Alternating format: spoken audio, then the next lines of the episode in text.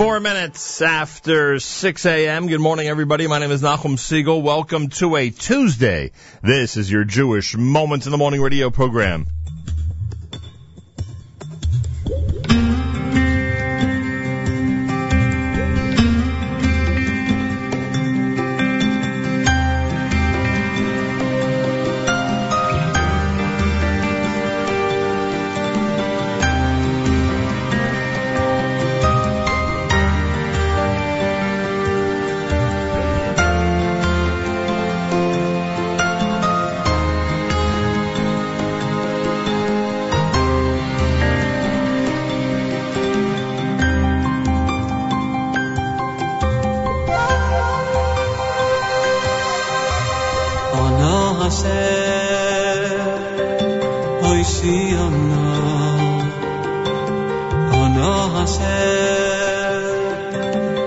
Hatzlichonu Biono Hashem Aneinu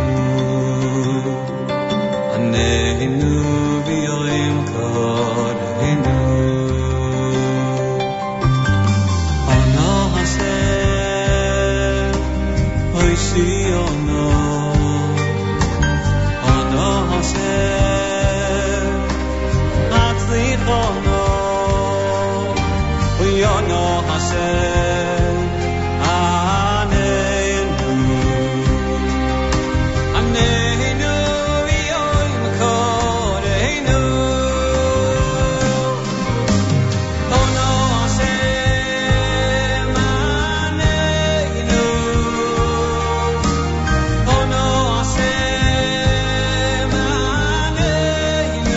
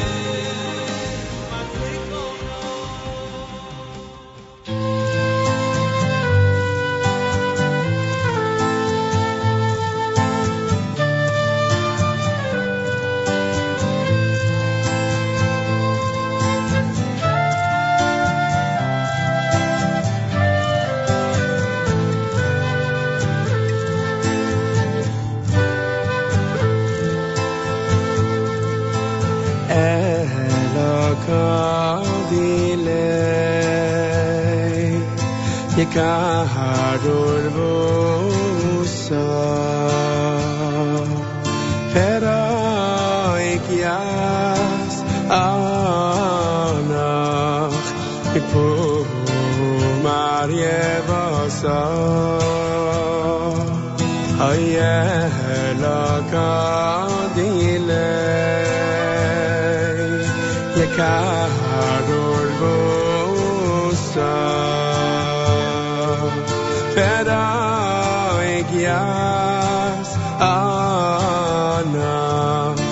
Before Maria Vasa,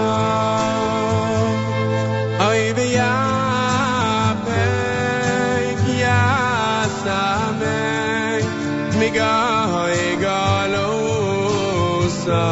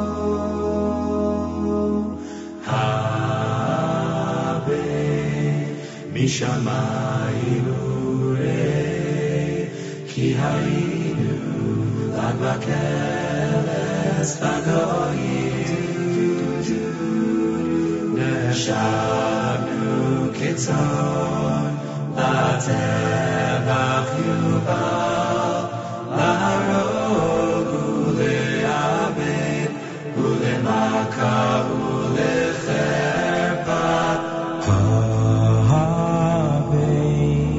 Mishamayim urei, ki hayinu l'advakeles vagoyim, nechshavnu kitzon latevach yuval, laharog ule'abed ule'maka ule'cherpa uve'chol.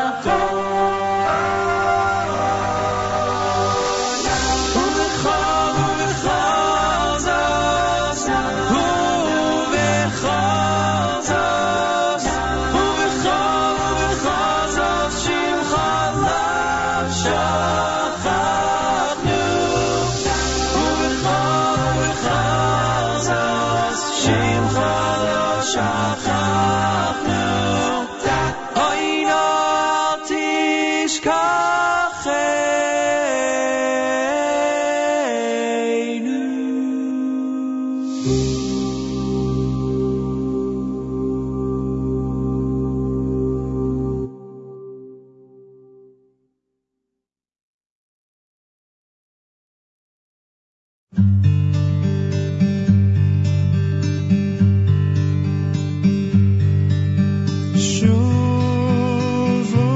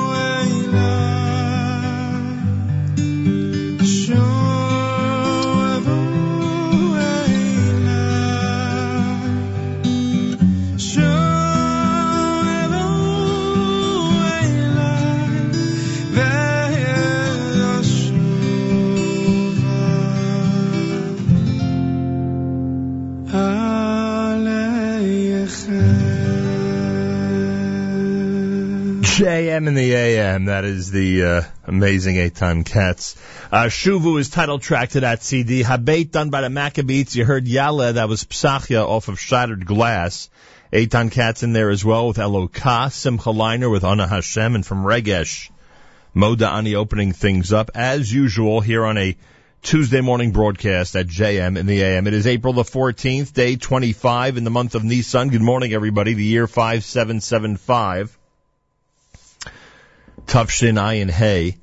Today is day 10 in the counting of the Omer. Today is day 10. That's 1 week and 3 days. If you forgot to count last night, make sure to do so sometime today. A lot of people get a jolt of a reminder when we announce it here at JM in the AM, so we'll make sure to announce it each morning that we're here. Remind everybody to count the Omer. 59 degrees outside, I know. Good temperature.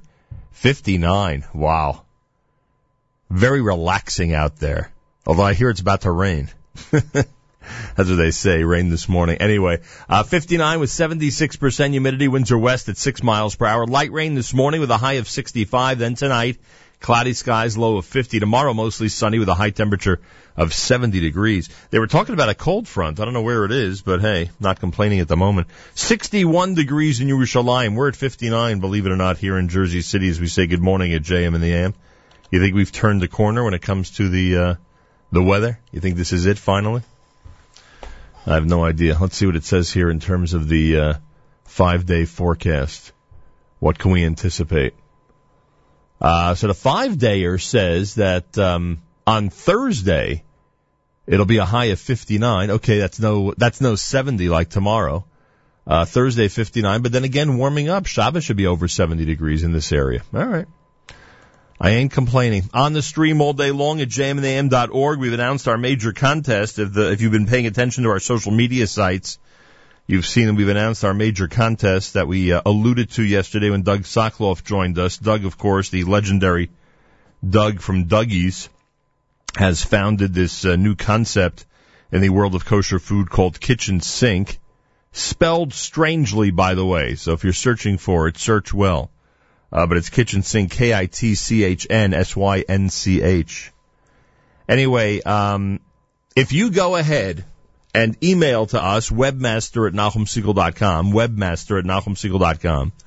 Or if you post on Twitter or tweet at us, at NahumSiegelNet, your favorite chametz or non-chametz food picture. And I see a couple of listeners have already, they've come up with some good ones.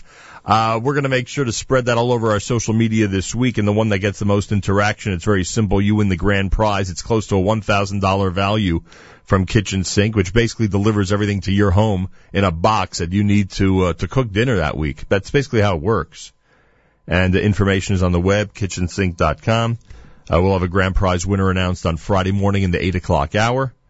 So get to it. Get those. Either email it to us, webmaster@NahumSiegel.com, or you can just tweet it at us at NahumSiegelNet. We'll take care of the rest. We'll put it on Instagram and Facebook and all these other places, and we will see which picture gets the most likes and interactions and retweets and all that stuff. And whichever photo becomes the most popular out there from all the ones we get this week, that will be declared the winner. It's as simple as that. So get that to us today. This is how we re-engage everybody on social media after the big Pesach break. A big thank you to Kitchen Sink and to Doug Sokoloff, and we'll have a winner on Friday morning. Get those pictures in chametz or non-chametz food. Originally we thought it has to be chametz food because, you know, hey, you're being reunited with and re-engaged with chametz this week. But I don't know. It doesn't take that long for people to re-engage. So any food item you want, make sure it's a good picture and to make sure it's something that might actually get some social interaction out there. That will be the secret to victory in this case. It's JM and the AM. Brand new Y-Studs album has been released. We'll play some of that for you later on this morning here at JM and the AM. We'll also check in on the Ma'ar organization. They have their big event this coming weekend. We'll talk about that. That's again going to be in MetLife Stadium, so we'll talk about that. Votorah.org, we are told, it's going into its final days. We'll explain what that is and how you can participate. Votorah.org. They have a big Shabbos coming up. Yom HaShoah programs is coming Thursday here at JM and the AM, and I want to thank Mayor Weingarten. We played his classic Yom HaShoah program yesterday on the Israel show right after JM and the AM. Got tremendous reaction. I thank him for that as we continue to provide great programming all through the day on our stream at jmandtheam.org. Day 10 in the counting of the Omer. If you haven't counted yet, make sure to count sometime today. More coming up on a Tuesday here at JMM. Oh, we're also going to check in with the author of The Covenant, where is it? The Covenant Kitchen. The owners of the Covenant Winery on the West Coast have written a cookbook, The Covenant Kitchen. We'll talk about that as well. They're going to get up very early. Even when you get up late for JM and the AM, if it's on the West Coast, it's very, very early. So don't join us later on in the 8 o'clock hour coming up right here at JM and the AM. Here's Benny Friedman.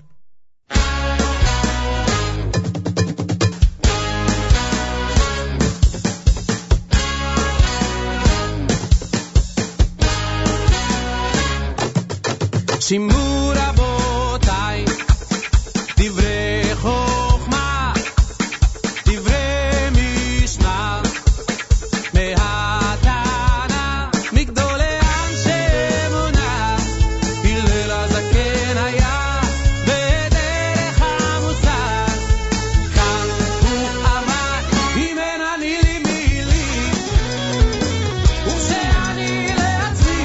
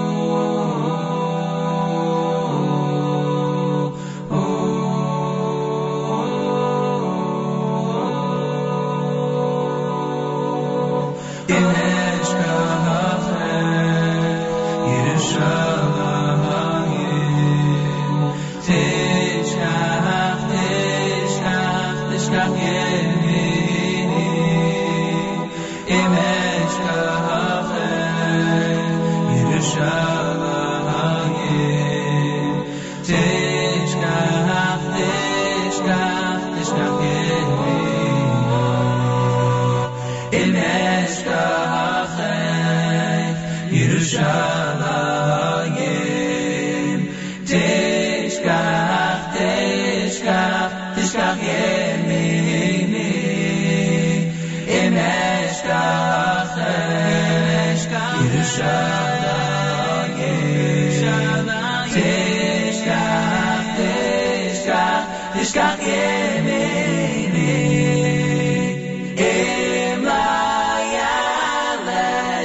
Yerushalayim al Rosh Simchasei Emayal es Yerushalayim al Rosh Simchasei Yerushalayim al Rosh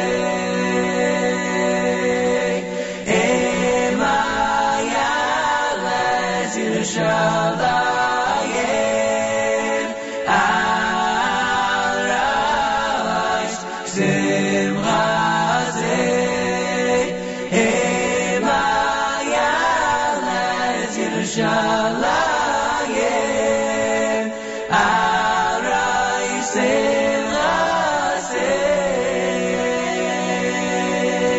Na na na na na na na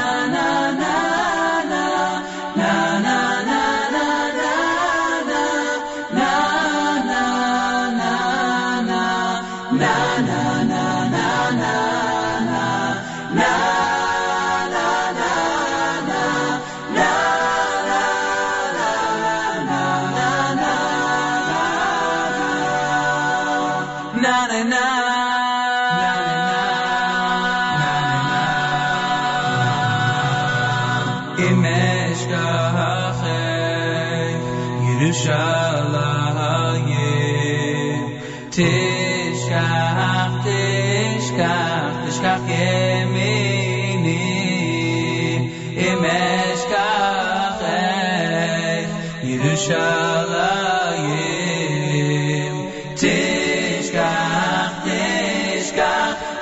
yemini Emayal es Yerushalayim al Rosh Simchasei Emayal es Yerushalayim al Rosh Simchasei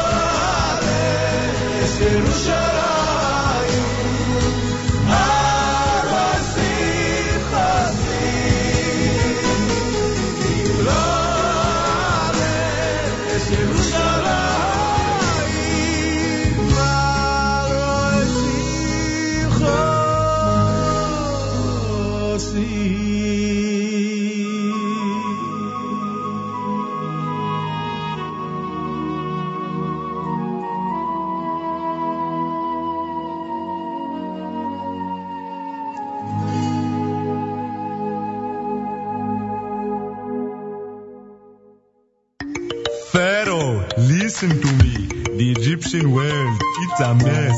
Life in the desert is better than anything you've got here. You see, we don't want to be here, there's so much that we can't take. Our people have been mistreated, and that was a big mistake. The world that you see around you, soon it will be no more. So now I have come to warn you, we want to go out the door, into the sea. Into the sea, go through the sand and into the land of milk and honey. In Egypt they work us night and day, so in their land we cannot stay. We're letting you know our people must go now into the sea. Joseph came on down to Egypt, that is because he was sold.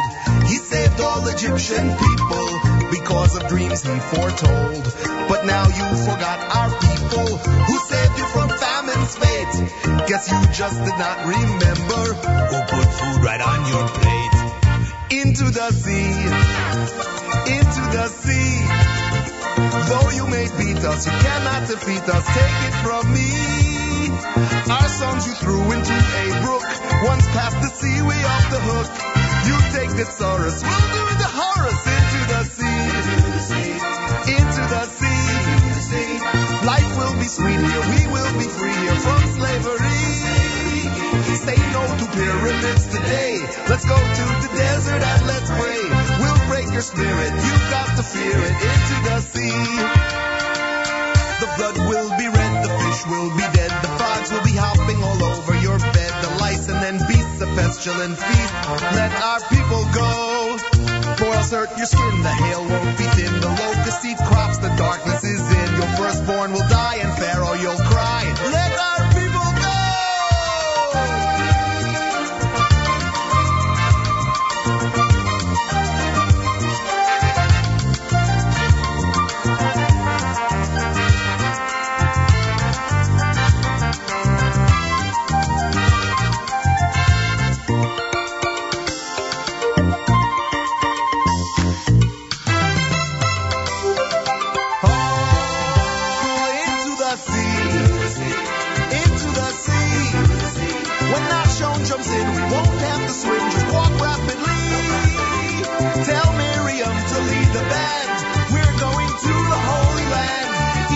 Tribe, a path will divide here into the sea. When we get through here, we'll sing Asyash here into the sea. No time for baking, matzah we're taking. We'll think banana when we eat the manna. Don't follow us here, you will get stuck here into the sea.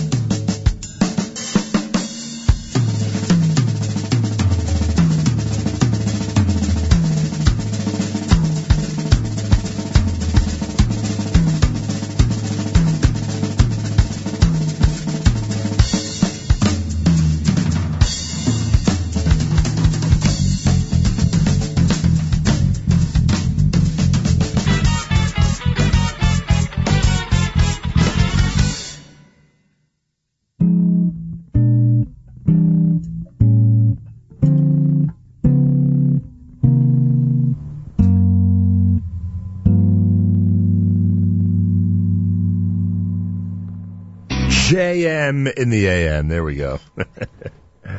That's a selection simply entitled Instrumental off of the Eighth Day Brooklyn CD. Before that, Schlock Rock, a song that I played for those who are upset that I didn't get to it last Thursday, Erev Shvi Shel Pesach, Into the Sea, with Schlock Rock, Lenny Solomon off of his greatest hits. Yehuda Green had Imesh Gachech. You heard the Imesh Gachech from the Chevra.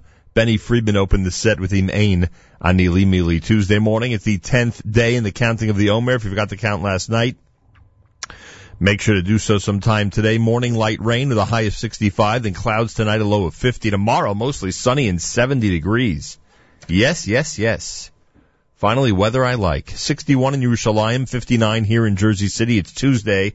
My name is Nachum Siegel, and this is America's one and only Jewish Moments in the Morning radio program, heard on listeners sponsored WFMU East Orange, WMFU Mount Hope, Rockland County at 91.9 on the FM dial, around the world on the web, jmnam.org. Galei Tzal in the background, news from Israel coming up. What news story caught my eye this morning? Let's see.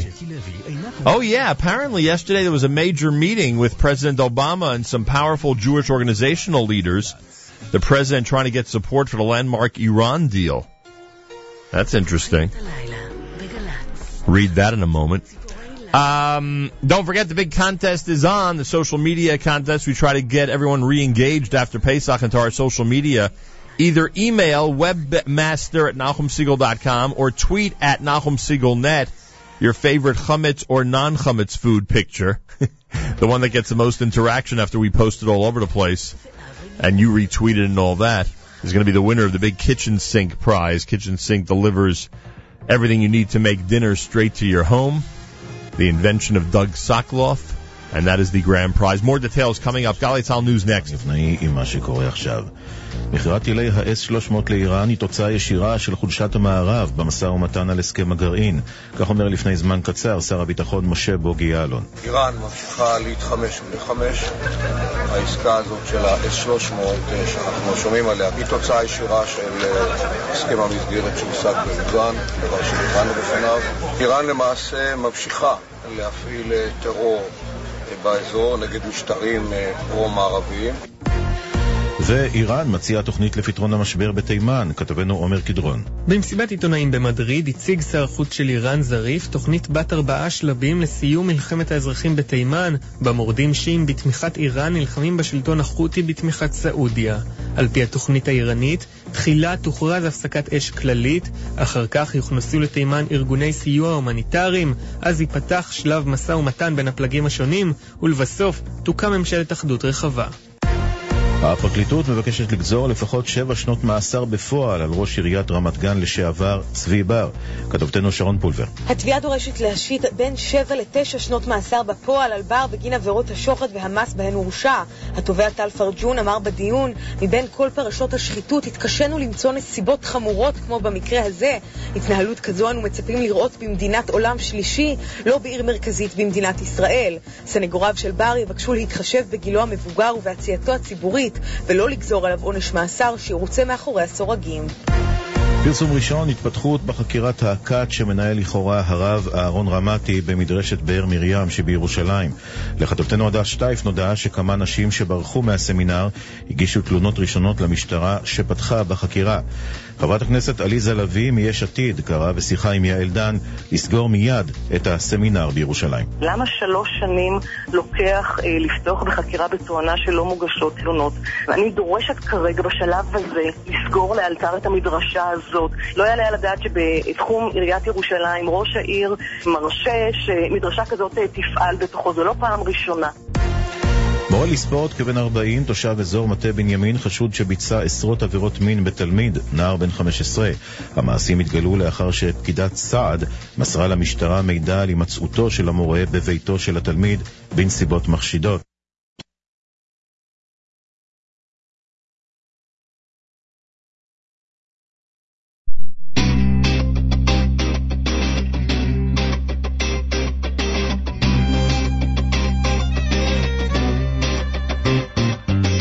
White dolls doing in the city, and they lost, looking for meaning.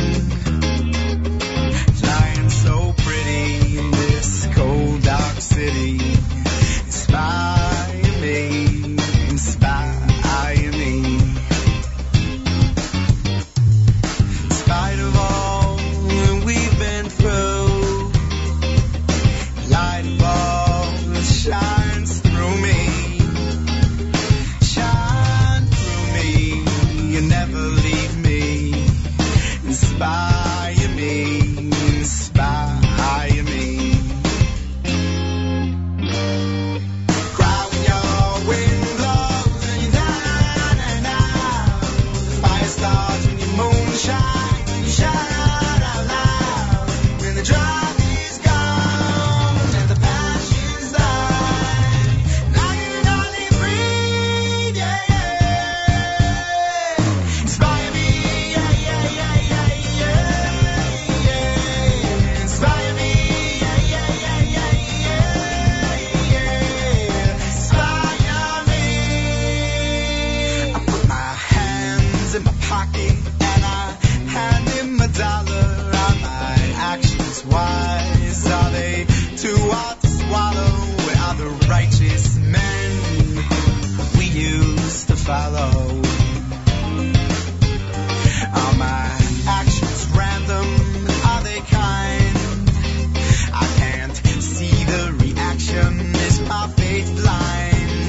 Does my blind faith mind? Inspire me, inspire me. Cry when your wind blows and you die. The fire starts when your moon shines, you shout out loud.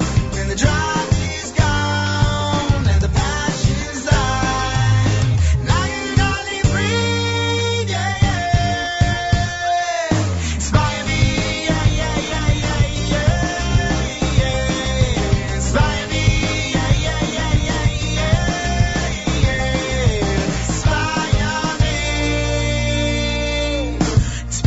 most is a 9 to 5. You know as well as I do, it ain't easy to provide. Won't you tell me, won't you boast? Cause I've paid my fines. I'm no longer overdue when I've got my peace of mind. Inspire me, yeah, yeah, yeah, yeah, yeah, yeah. Inspire me, yeah, yeah, yeah, yeah, yeah, yeah. Inspire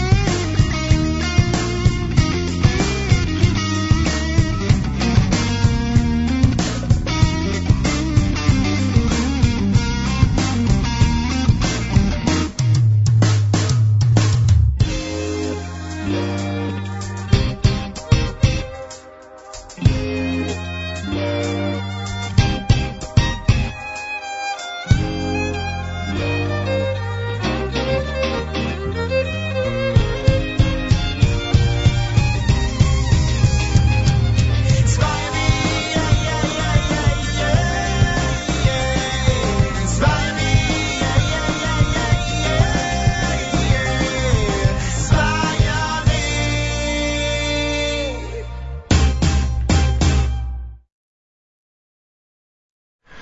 JM and the AM, that's Moshe Hecht with Inspire Me. Before that, our news from Israel conked out, and I know some of you think that because of the nature of the news story that was being reported at that time, and all of a sudden got interrupted, that we interrupted it. No, it just had happened to be that the news from Israel, our news feed from Galit Sal, conked out at that moment, so I apologize for that. There was one news item, as I mentioned earlier, that I wanted to mention. Where are we here? According to the Jerusalem Post, during a private meeting at the White House Monday, U.S. President Barack Obama pleaded with Jewish groups to accept his framework deal with Iran, according to the political internet publication The Hill. In multiple meetings with leaders of some of the largest Jewish organizations in America, the president made an emphatic and passionate case for his landmark deal with the Islamic Republic, according to eyewitnesses who participated in the meeting. Concerns were raised that there was a fair amount of back and forth. Concerns were raised, and there was a fair amount of back and forth, an official who requested to remain anonymous said of the meeting. There were some folks walking in who support and favor the deal, and there were some who have deep, deep concerns about the deal, I don't think anyone's fundamental view is changed by the conversation. The American Israel Public Affairs Committee, that's AIPAC, J Street, American Jewish Committee, ADL, Conference of Presidents of Major American Jewish Organizations, and the Jewish Federations of North America were among those that attended the first meeting. Representatives from all three major Jewish movements, Orthodox Union, Conservative Rabbinical Assembly, and the Union of Reform Judaism, also participated. Obama has fought hard to sway Jewish voices in favor of recent diplomatic initiatives with Tehran, but has faced ardent opposition from figures at home and abroad. During a recent visit to Panama City, where he took part in the hemisphere-wide Americas Summit, Obama told journalists at a press conference that he's aware of reservations held by some of Washington's allies, including Prime Minister Netanyahu, and stated that he has yet to receive a viable replacement option. I've repeatedly asked, what's the alternative that you present that you think makes it less likely for Iran to get a nuclear weapon? I have yet to obtain a good answer on that. On the domestic front, the White House has come up against outspoken Republican figures such as Arizona Senator John McCain, who took a jab at Secretary John Kerry during a recent radio interview, suggesting that he took the supreme leader of Iran, Ayatollah Khamenei's, word more seriously than the U.S.'s top diplomat. That's not how we're supposed to run foreign policy, regardless of who's president or Secretary of State, Obama said, addressing the veteran senator's derision of one of the White House's keystone diplomatic efforts. Very interesting. So apparently a lot of people, or many members, I should say, of Jewish leadership were at the White House yesterday for that meeting. Tuesday morning, it's day 10 in the counting of the Omer. Thursday is going to be our Yom HaShoah program, and a greeting to those who are in Eastern Europe. March of the Living is taking place as we speak. It always leaves right after Pesach.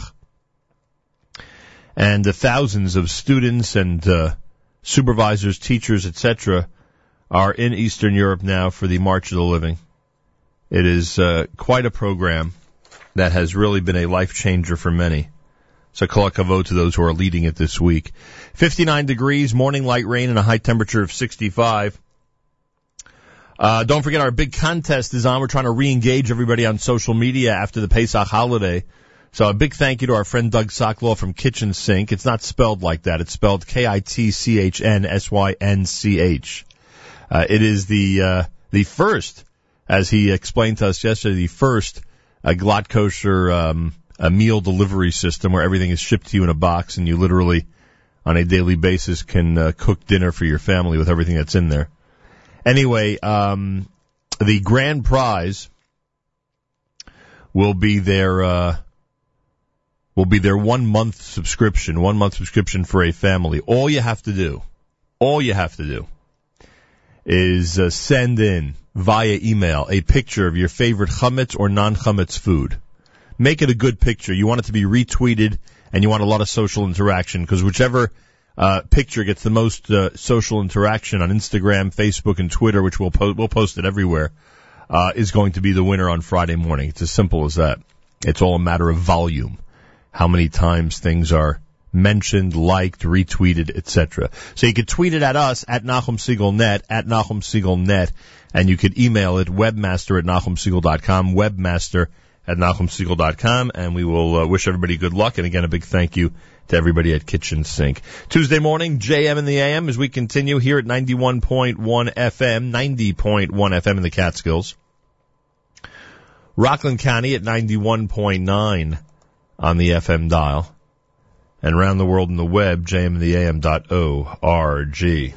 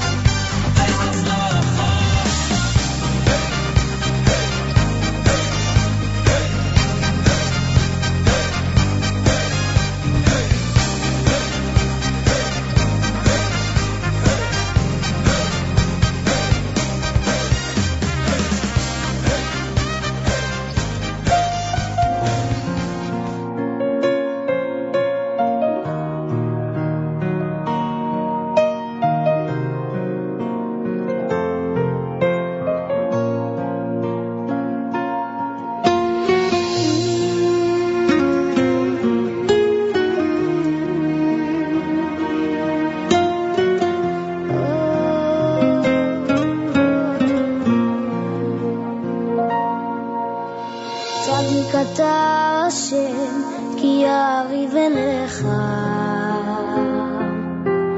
אך משפטי, אדבר אותך.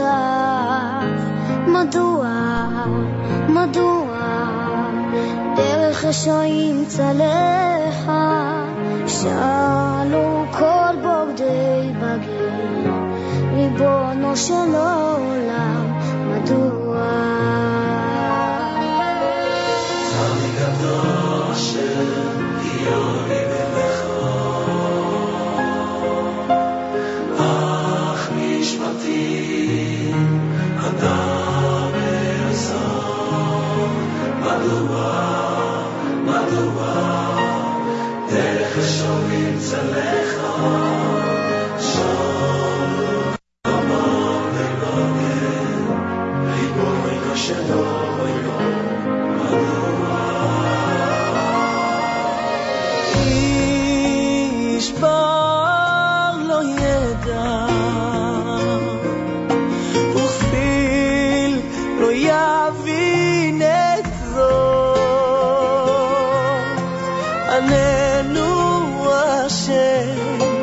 Hashem anenu avinu anenu ish var lo yeda ukhzil lo yavin et zot anenu Hashem Anenu, מדוע,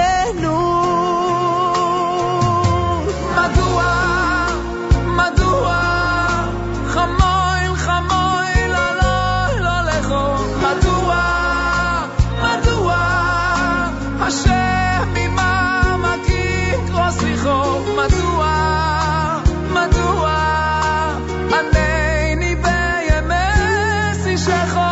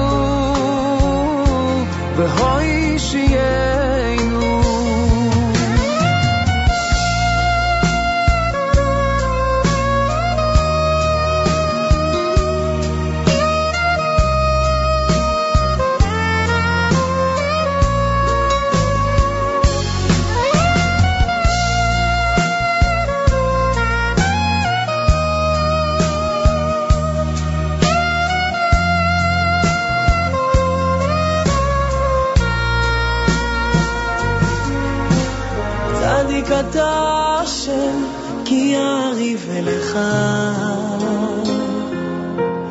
אך משפטים אדבר אותך. מדוע, דרך רשעים צלחה, שאלו כל בוגדי בגיר, ריבונו של עולם, מדוע? Hashem, ki ariv elecha,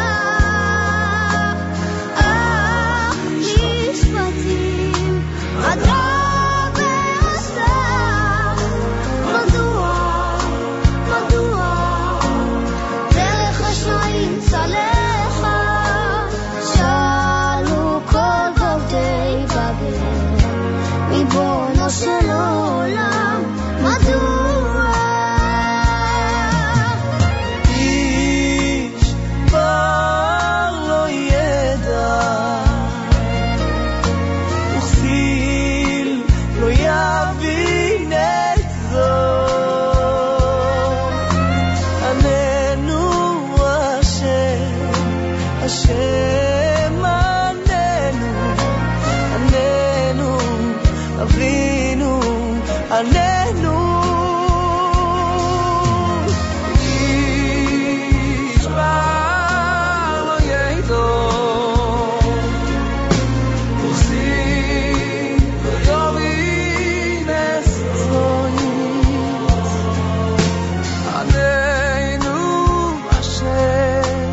Hashem Aneinu, Aneinu, Avinu, Aneinu.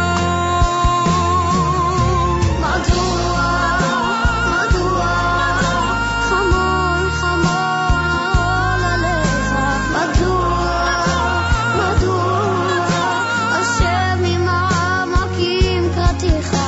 Madua, Madua.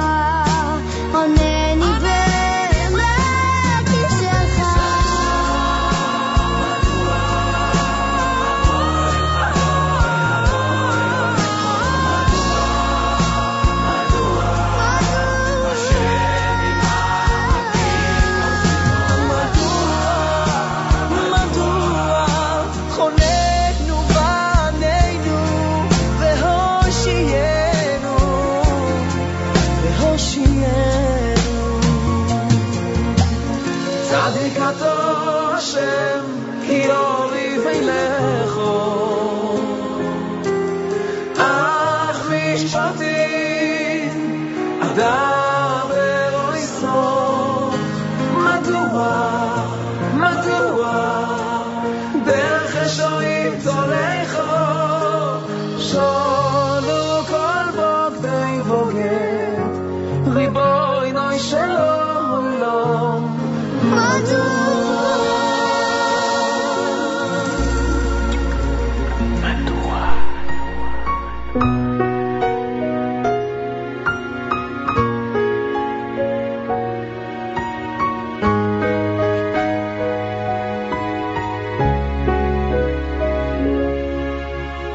Every Jew, no matter where, dreams of a land we hold so dear, a land so rich with heritage, a land for which we yearn. Our roots run deep beneath this land, through mountain peaks and desert sands, the fields of green, the ancient homes, all beckoning return. And every Jewish heart calls out in prayer. Take me home to the land of lands. Take me home where the goatel stands. Take me home. Take me home. Take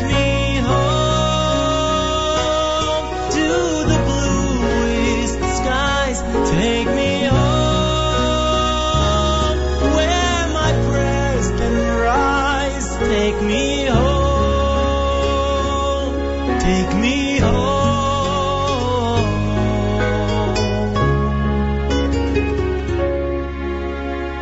times a day we'll turn this way, our hearts will pray, our lips will say, Emesh Kochich, I can't forget the land where I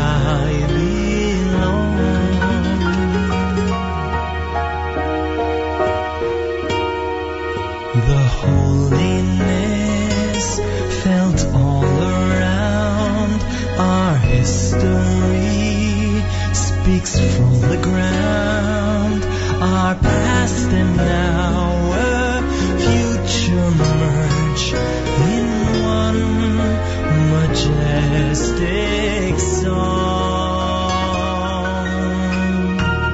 And every Jewish soul calls out in prayer.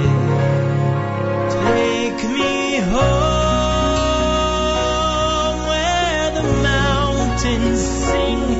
Take me home where my soul takes wing. Take me home.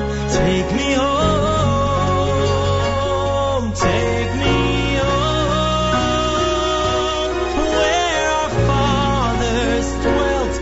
Take me home where the Kedushas felt. Take me home.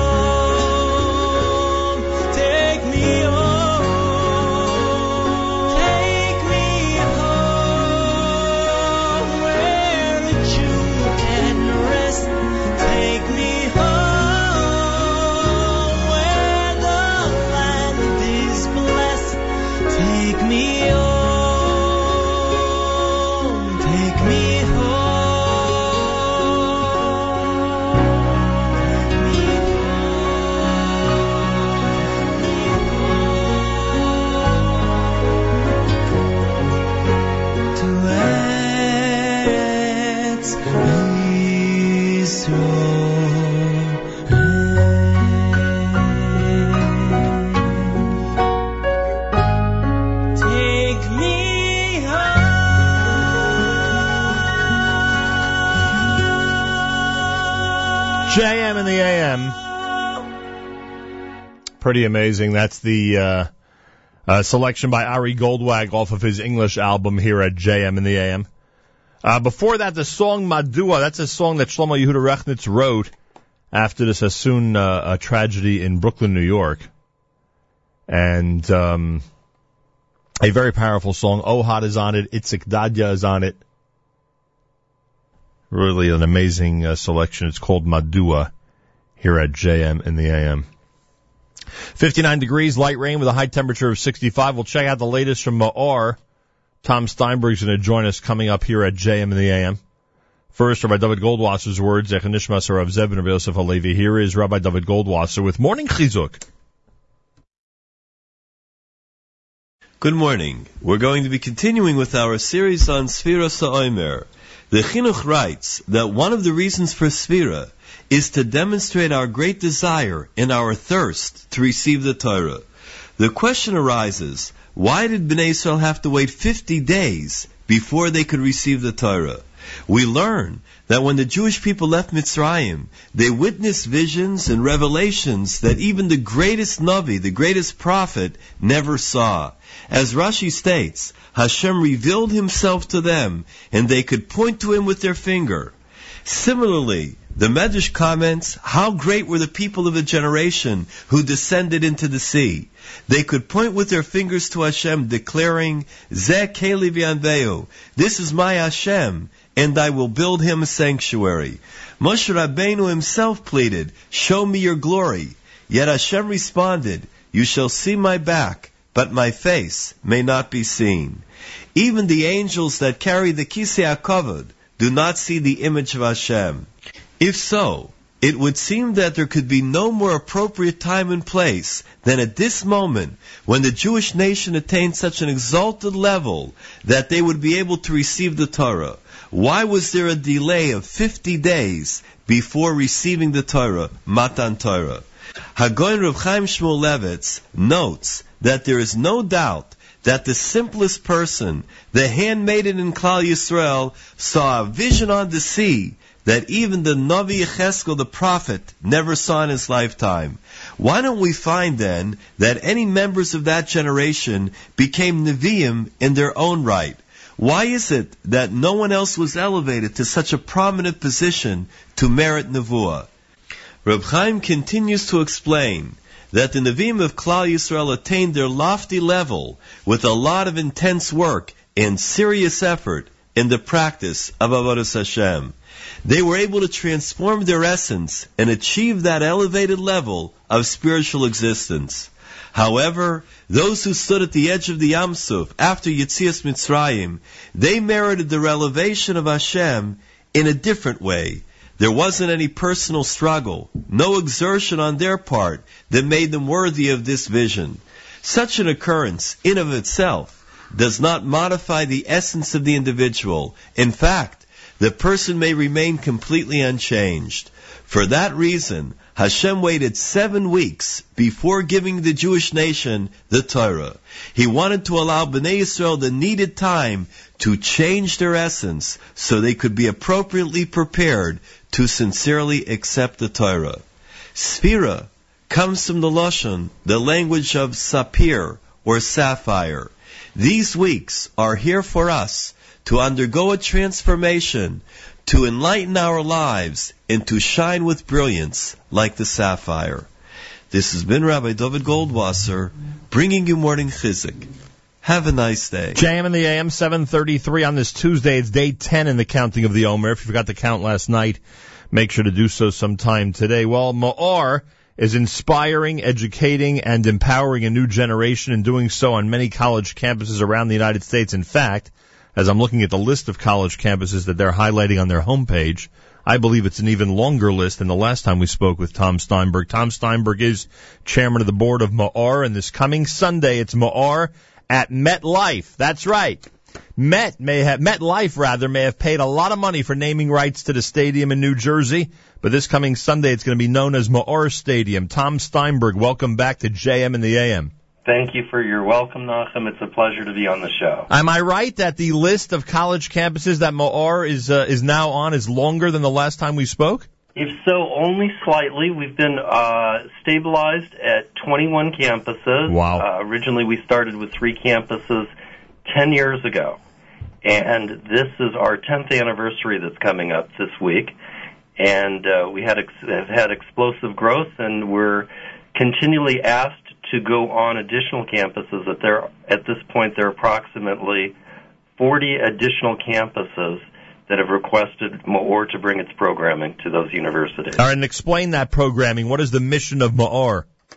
Ma'or's mission is to engage students that are on university campuses, largely with limited backgrounds, and provide them an exposure to authentic Judaism in a way that is as sophisticated as if they would learn any other topics on campus. And this involves a lot of looking in the texts themselves to show people that have never had the opportunity before to see what learning is all about, and most importantly, that the Torah provides information, guidance, and wisdom that is deep and insightful, that's relevant to their lives. Essentially, you're reaching Jewish students, but in a very academic way. Can we put it that way? Well, that's the first aspect of it. And in our introductory program, which is approximately 90 hours of programming in a semester, that would be called the Ma'or Maimonides program, there are meetings every week in which there's about 2.5 hours of meetings. The first hour is taught by a Ma'or rabbi on some basic aspect of Judaism, but the other hour plus is spent by a person who's not a rabbi, a lay leader, who could be somebody in the world of law or investments or art or music or law enforcement, that comes in and explains how Judaism is relevant to their life and how Judaism gives guidance and meaning in a way that you don't have to be a rabbi, that you can apply those principles and improve your life. And Ma'or is all over the country, on college campuses all over the United States. Is it hard to find that second category of people in different cities around the U.S.? No. Wonderfully, there are inspiring Jews all over this country, and they come forward from an incredible, diverse set of backgrounds. One of the things that we do, if you look at our list of campuses, is that we try to identify universities not only that have a lot of Jews, at least 1,500 Jews, that are top academic institutions, but also are located near strong Jewish communities. Right. That way we can bring in lecturers, mentors, people that will have students for Shabbos, and really adopt these students and help them in their growth. Yeah, you have a lot of Ivy League schools on this campus list, and as you just mentioned, the major Jewish communities, the proximity to major Jewish communities, not just New York and New Jersey, but all around the country, places where you'd be able to find nice Jewish communities near those campuses. Ma'ar this coming Sunday is doing something unique. They're going to be at MetLife Stadium. This is an event that always piques a lot of interest, especially among the youth, Tom Steinberg, and you're inviting families to come and enjoy it this coming Sunday. Absolutely. We have a program for the entire family. First, in the afternoon, starting at 2 o'clock, we have the field available with scrimmages and all sorts of contests and different football programs. And this, again, is for people of all ages. We have people participating basically from the age of 3 to 83. We also will have we'll get to that in a second. But then afterwards, we have programs. While there is a dinner for the adults, there is also a dinner for children where we will have the Maccabees performing. Nice. We'll have babysitters. We'll have all sorts of different programs and games, so that the children have a great time at the same time while the parents are having a gala dinner in the Lexus Club. Is MetLife Stadium large enough to accommodate all this, Mr. Steinberg? Well, we don't know. As it turns out, right now we still have about 88,000 seats available, but it's a long time until Sunday at 2 o'clock. I mean, when you run an event, you run an event. You talk about your large venues. This is among the biggest in the world. Ma'ar turns MetLife Stadium into Ma'ar Stadium this Sunday, everybody. It's a wonderful day on the field, dinner in the Lexus Club. You get a chance to support the work of Ma'ar. Now, you've announced that there will be a member of the New York Giants there with you on Sunday. Well, not only a member of the New York Giants, but the only member of the New York Giants who is Jewish. Wow. That's Jeffrey Schwartz. Nice. He is a starting offensive lineman for the New York Giants. He weighs in at about 340 pounds, and he will be available not only to scrimmage with anybody who would like to do so, but as our own only Jewish representative on the New York Giants. It will be interesting also to hear whatever he has to say about Judaism and his impact or his work in the NFL. Ooh, I got to find out where he went to college. I got to see if there's a Ma'ar group on his campus. I have a sneaking suspicion that they had a stronger football presence than some of our campuses. There is some of that around the country, huh? Yeah. Where the football program dwarfs even the Ma'ar presence. And if an 83-year-old, because he used that statistic earlier, if an 83-year-old wants to try to kick a field goal, they'll be able to do it this coming Sunday. They can try. Last year, we were disappointed that the field goal posts were brought down because there was a World Soccer Cup championship beforehand. So we will see what happens, but there will be all sorts of activities on the field, and there should be something there for everyone. Now, that I'm sure. It's always a great event. There's children's programming, as you heard. The awards dinner will take place toward the end of the event with plenty of items available, and there are live and silent auctions as well. You've been gathering up items for the auction, right? That's correct. We have some very interesting things going on, including a safari in Africa for a family safari, Woo. As well as a skiing extravaganza for a week for a family in Vermont. And we'll also have opportunities for people to connect with students and all sorts of scholarships for students going to Israel, Poland, Eastern Europe, and other places that are sent there by Ma'ar. You know, there are college programs where if we would visit on a Shabbos or maybe another time, you know, we'd see a program, we'd see some type of inspiring service, etc. What would we see if we came to Ma'ar? You mentioned the influence, or I should say the emphasis on academics and the approach of bringing in people to speak about how Judaism has made a positive impact on their lives, even if they have, lives that you would not normally associate with Jewish observance. What would we see if we got to the campus and took a tour of the Ma'ar activities? Well, it's interesting because Ma'ar has impact on the students at many different levels. If you came to the campus, you would see students that are learning in classes and shirim and one-on-one learning. But if you follow those students, you'd find out that they end up in many, many different walks of life. First of all, there are advocacy programs in Israel, so that we send approximately 400 students a year to Israel and approximately 200 students a year to Poland. But those graduates end up in places like in the IDF. Right. They end up going to the Herzliya Interdisciplinarian Center and learn there. Many make Aliyah. We have hundreds of students every year that after they graduate, they go to Israel for learning or for full-time employment. But they also end up in this country, ending up going into places like Federation, Israeli Bonds, working for all sorts of Jewish organizations where they bring a renewed love for Torah and an understanding and appreciation for Judaism that they never had before. So you're creating not only Jews, you're creating Jewish leadership, and whether it be in their own communities or whether it be on a, you know, on a much larger scale. Yeah. And then on a social level, it's very interesting. We were asked to conduct a study to follow our students that get married. Now, Maor has had 15,000 alumni over the last 10 years. 15,000 students have gone through Maor programming. Approximately 400 of those students have gotten married. Now, they're young, so that number will grow. Right. But it was fascinating to find out that 92.5% of those students married Jews. 2.5% married people that we don't know if they're Jewish or not, and another 5% did not marry Jews. And that would not be the statistic if Maor did not exist, frankly. I mean, we know what's going on in college campuses. We know how people drift away, unfortunately. And without that influence, the number would not be as high as it is, and thank God it is that high.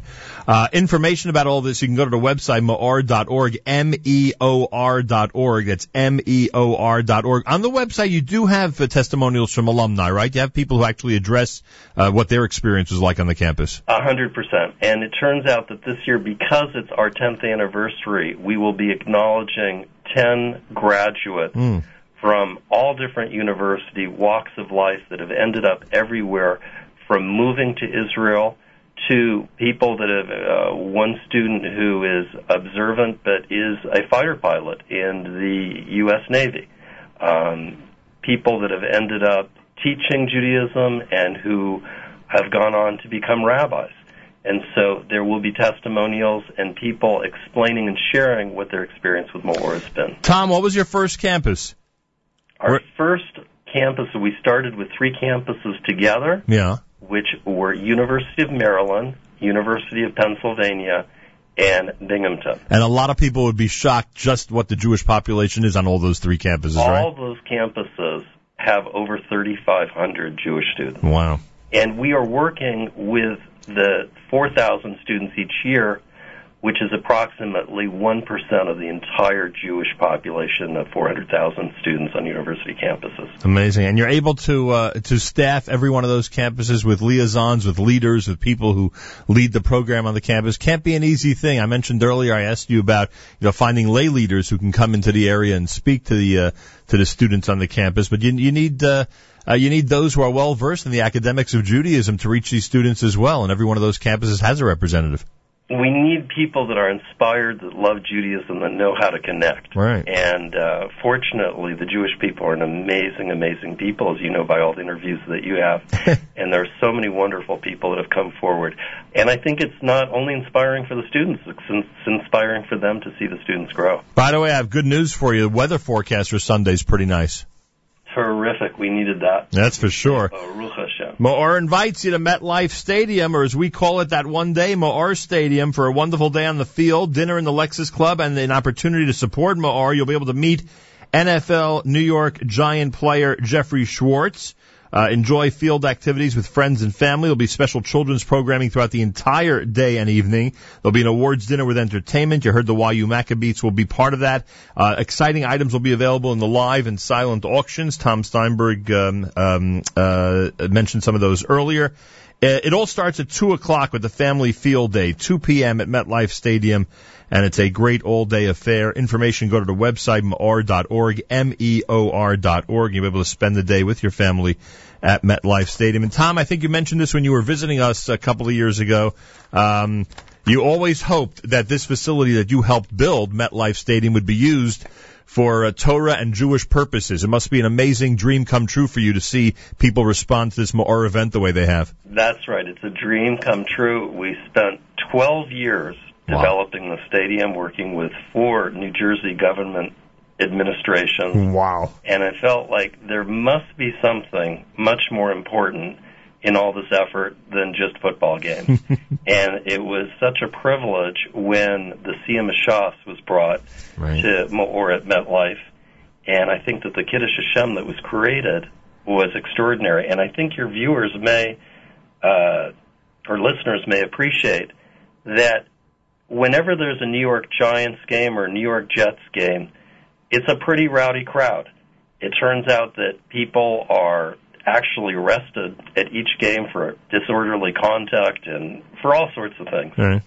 And I have the good fortune of sitting in on the management meetings for Giants, for MetLife Stadium, and the staff was universally amazed that after the Sia Mishas, not only was there not a single attendee that wasn't arrested, but everyone was polite. Mm-hmm. They had never experienced such a crowd in their life. All right, we did well that night, Baruch Hashem. We sure did. And they'll hope, I'm sure they'll see the same thing this Sunday with the Maor crowd that'll be coming out there, Baruch Hashem.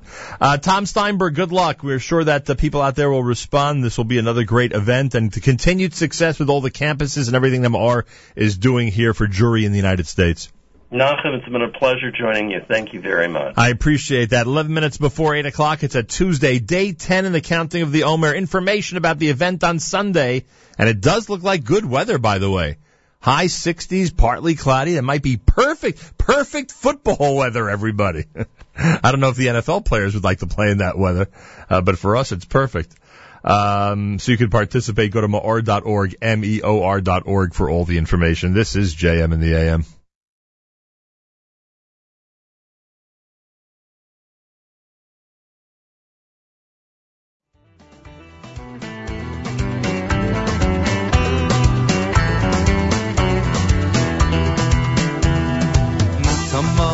Matamor, zay lo yelo levechot.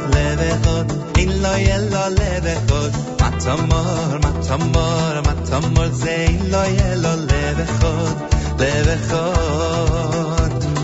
Matamor,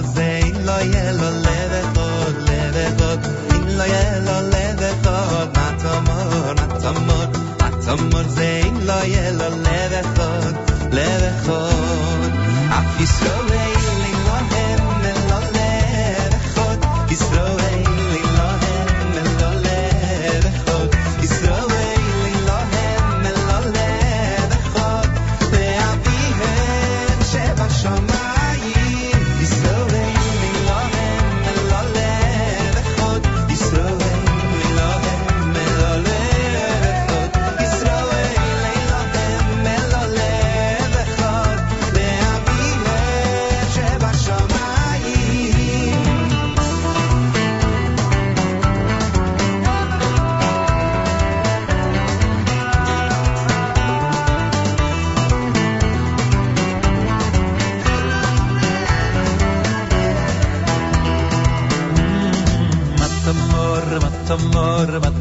Zayn lo yelo levechot in lo yelo levechot matamor zayn lo yelo levechot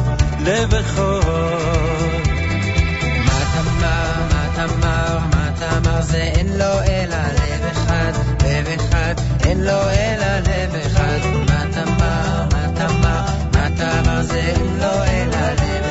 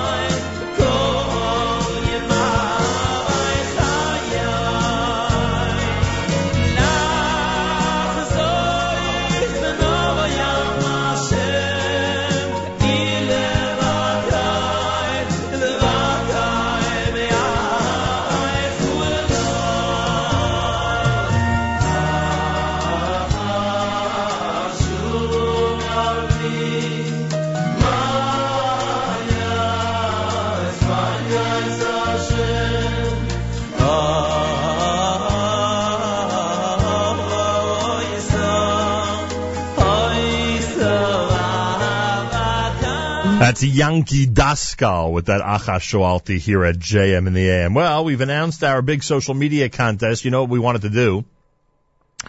We wanted to re-engage everybody in our social media after the big Pesach break. So to the rescue comes our friend Doug Sokloff from Kitchen Sink. He's offered this prize that's worth close to $1,000.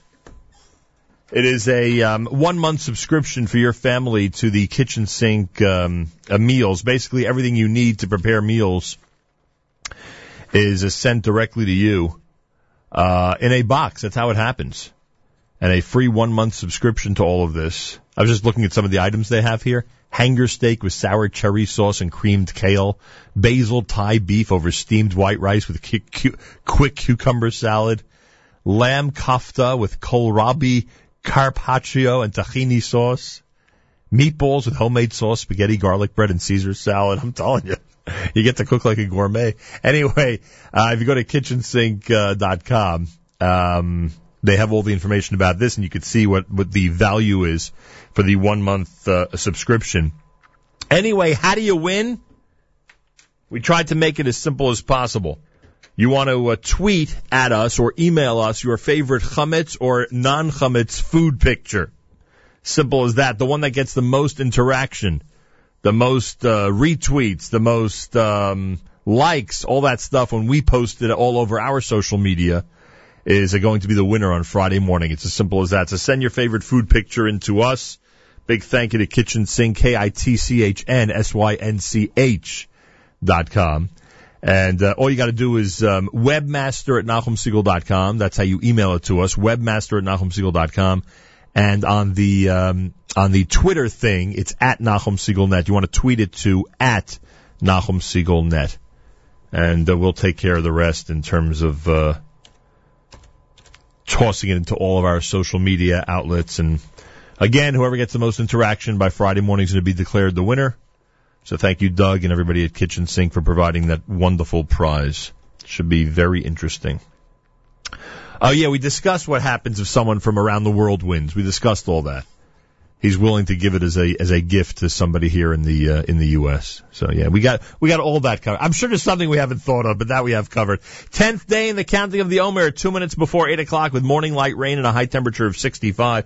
Yesterday, I got the most amazing email from my friend Glenn Richter, and I don't think he'll mind if I read it on the air. And after I read it on the air, we're going to play a specific song, and it'll be obvious which one.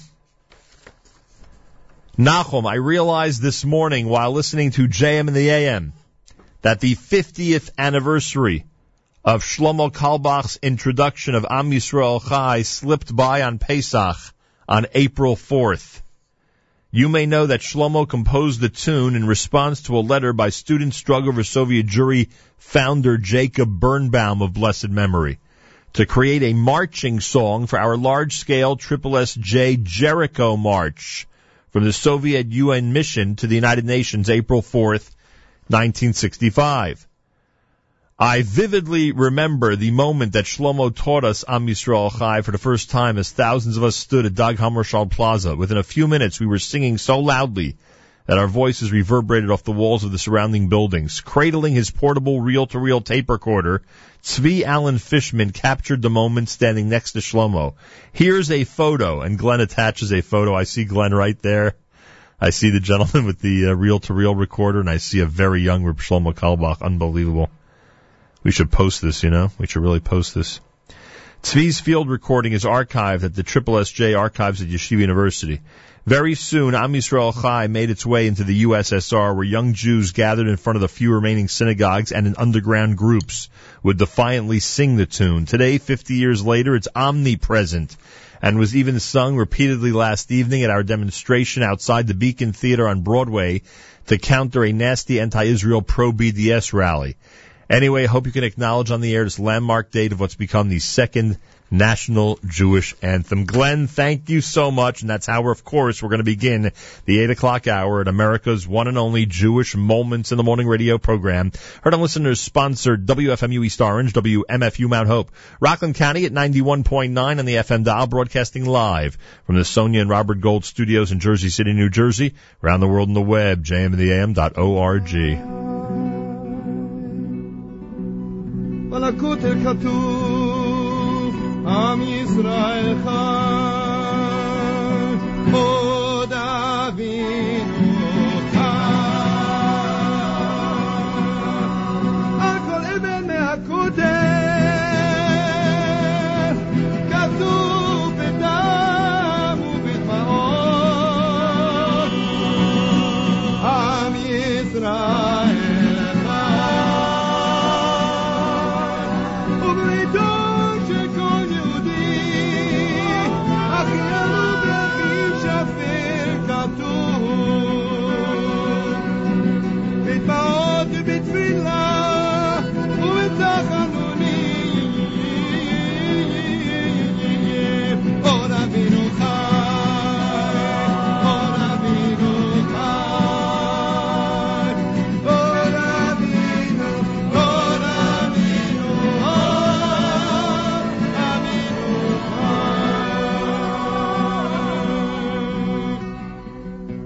Am Yisrael, Am Yisrael, Am Yisrael, Am Yisrael, Am Yisrael, Am Yisrael, Am Yisrael, Am Yisrael, Am Yisrael, Am Yisrael, Am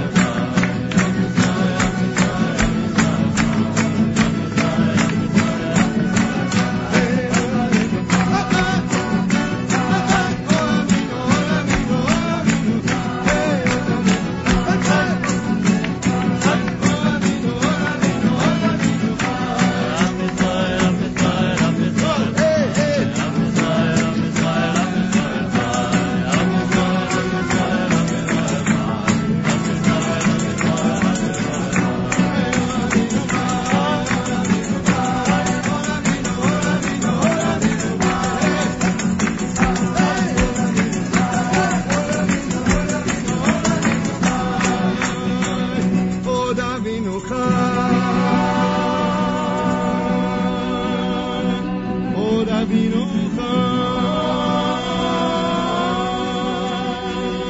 Olaminu, Olaminu, Olaminu, Olaminu. Hey, Olaminu, Olaminu, Olaminu, Olaminu. Am Yisrael, Am Yisrael, Am Yisrael.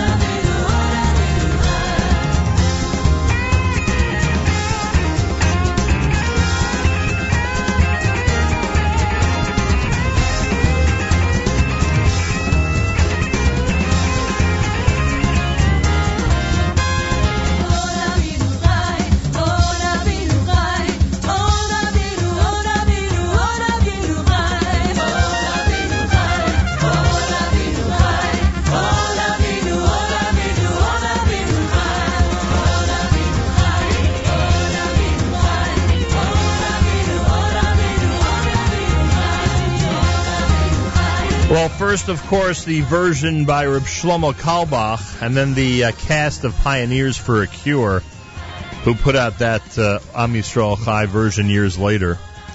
I want to thank Glenn Richter. He's the one who told us the story, which I just read moments ago from his email, about the anniversary of Am Yisrael Chai, the 50th anniversary, April the 4th, 1965.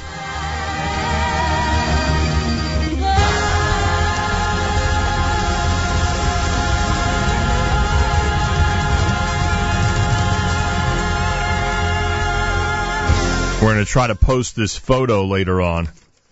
There's a photo, an actual photo, with Reb Shlomo Kalbach from that day, teaching Am Yisrael Chai for the very first time. Pretty cool. Speaking of photos, by the way, don't forget we have a contest going on, our social media interaction contest with the grand prize from Kitchen Sink, a 1-month subscription, which is worth close to $1,000. All you got to do is tweet at us or email us your favorite chametz or non-chametz food item. Yeah, we've expanded it. It's not just chametz anymore. Now it's non-chametz as well. The picture that gets the most interaction, retweets, social media stuff between now and Friday morning is going to be declared the winner. Simple as that. So tweet it to @NahumSiegelNet. Email it, webmaster@NahumSiegel.com. Again, that's webmaster@NahumSiegel.com.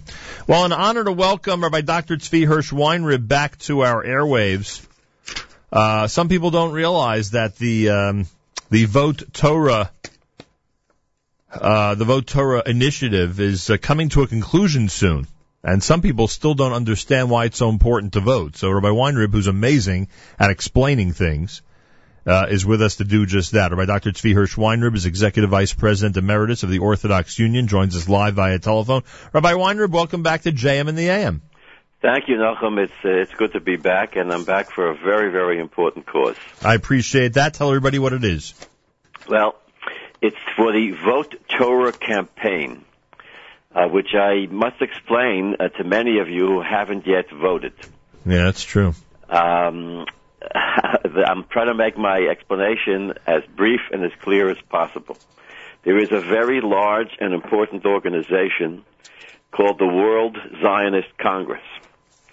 The World Zionist Congress is an umbrella organization for many other large organizations, including the Jewish Agency, right, the Jewish National Fund, and a variety of other major organizations. For our purposes, as members of the Orthodox community, Orthodox Jewish community, these various groups through the World Jewish Congress distribute many hundreds of millions of dollars to various Jewish causes, almost all of them in the state of Israel. There are many, many of these causes which are Torah causes, which are associated with any Torah-observant Jew, especially those of us who in any way identify ourselves as religious Zionists. Right. If you consider yourself a religious Zionist, which means you're religious, you're observant, A, and B, you believe firmly in the importance of the state of Israel, then you have the right and the obligation to vote in this election. Essentially, those funds are distributed based on the vote to the different types of educational programs and the organizations that you described. The more votes that our slate gets, and our slate is called the Religious Zionist Slate, Vote Torah. Right. And I'll give you information of how to access that voting site on the website, on their website, it's and real, on the OU website. It's real easy. Very easy. And the more votes that we get, the more seats that we have on the various boards and committees, and the more money we can channel to Torah causes. And by the way, just because the funds are going, to Israel, it should not. It should, number one, obviously, it should be of importance to everybody, nonetheless, that the money is being distributed in Israel. But even more importantly, it's money that directly affects us. For instance, any student out there or parent that's benefited from Masa, that's money that came from this. Exactly.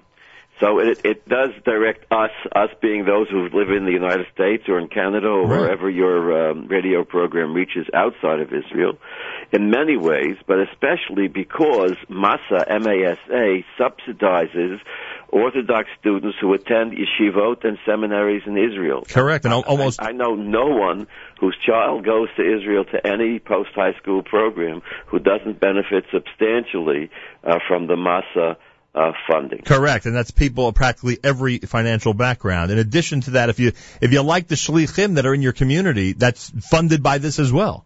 Right.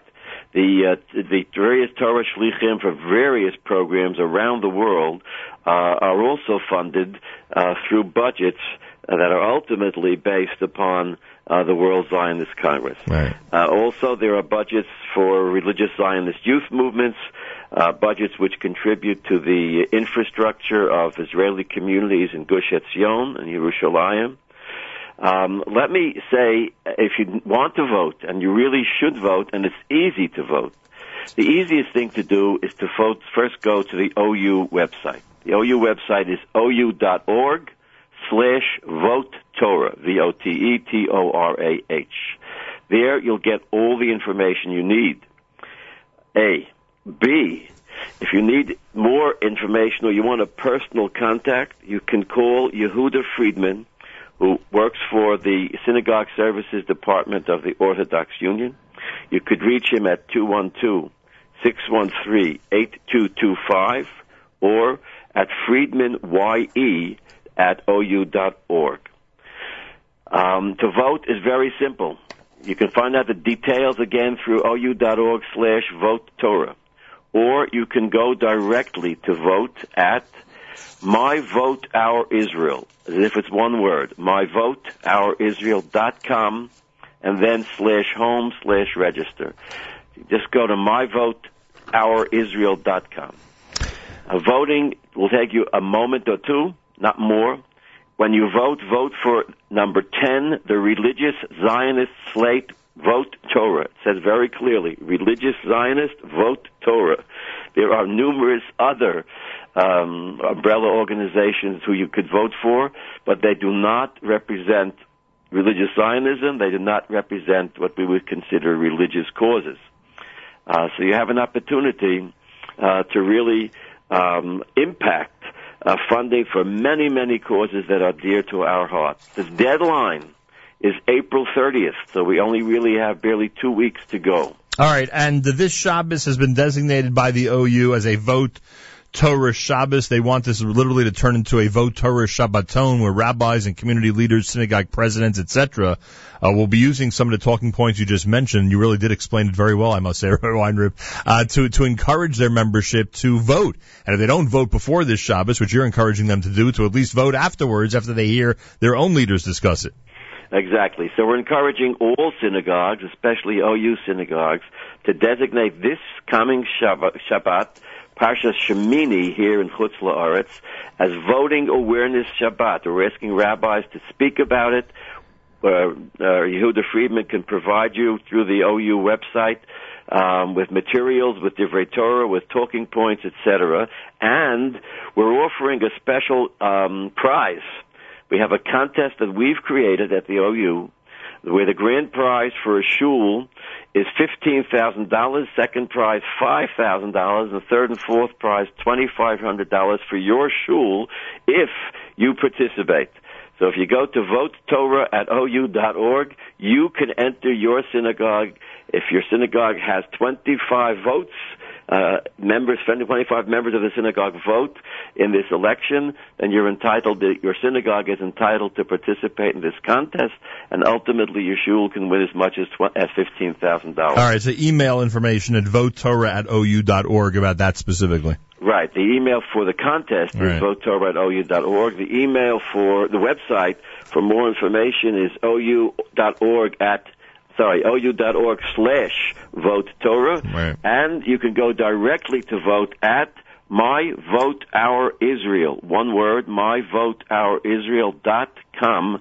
And you'll be able to vote quickly, simply, and here your vote counts and can translate into many, many millions of dollars for important religious causes. All right. The Shabbaton this Shabbos, votetorah.org, April 30th is the deadline, everybody. I mean, we've been talking about this for weeks. So I hope everybody takes the opportunity and votes. And in all seriousness, although we obviously have a preference because of our background, the important thing is to participate and that all Jews utilize this opportunity to have their voices heard. So please vote, no matter who you're voting for.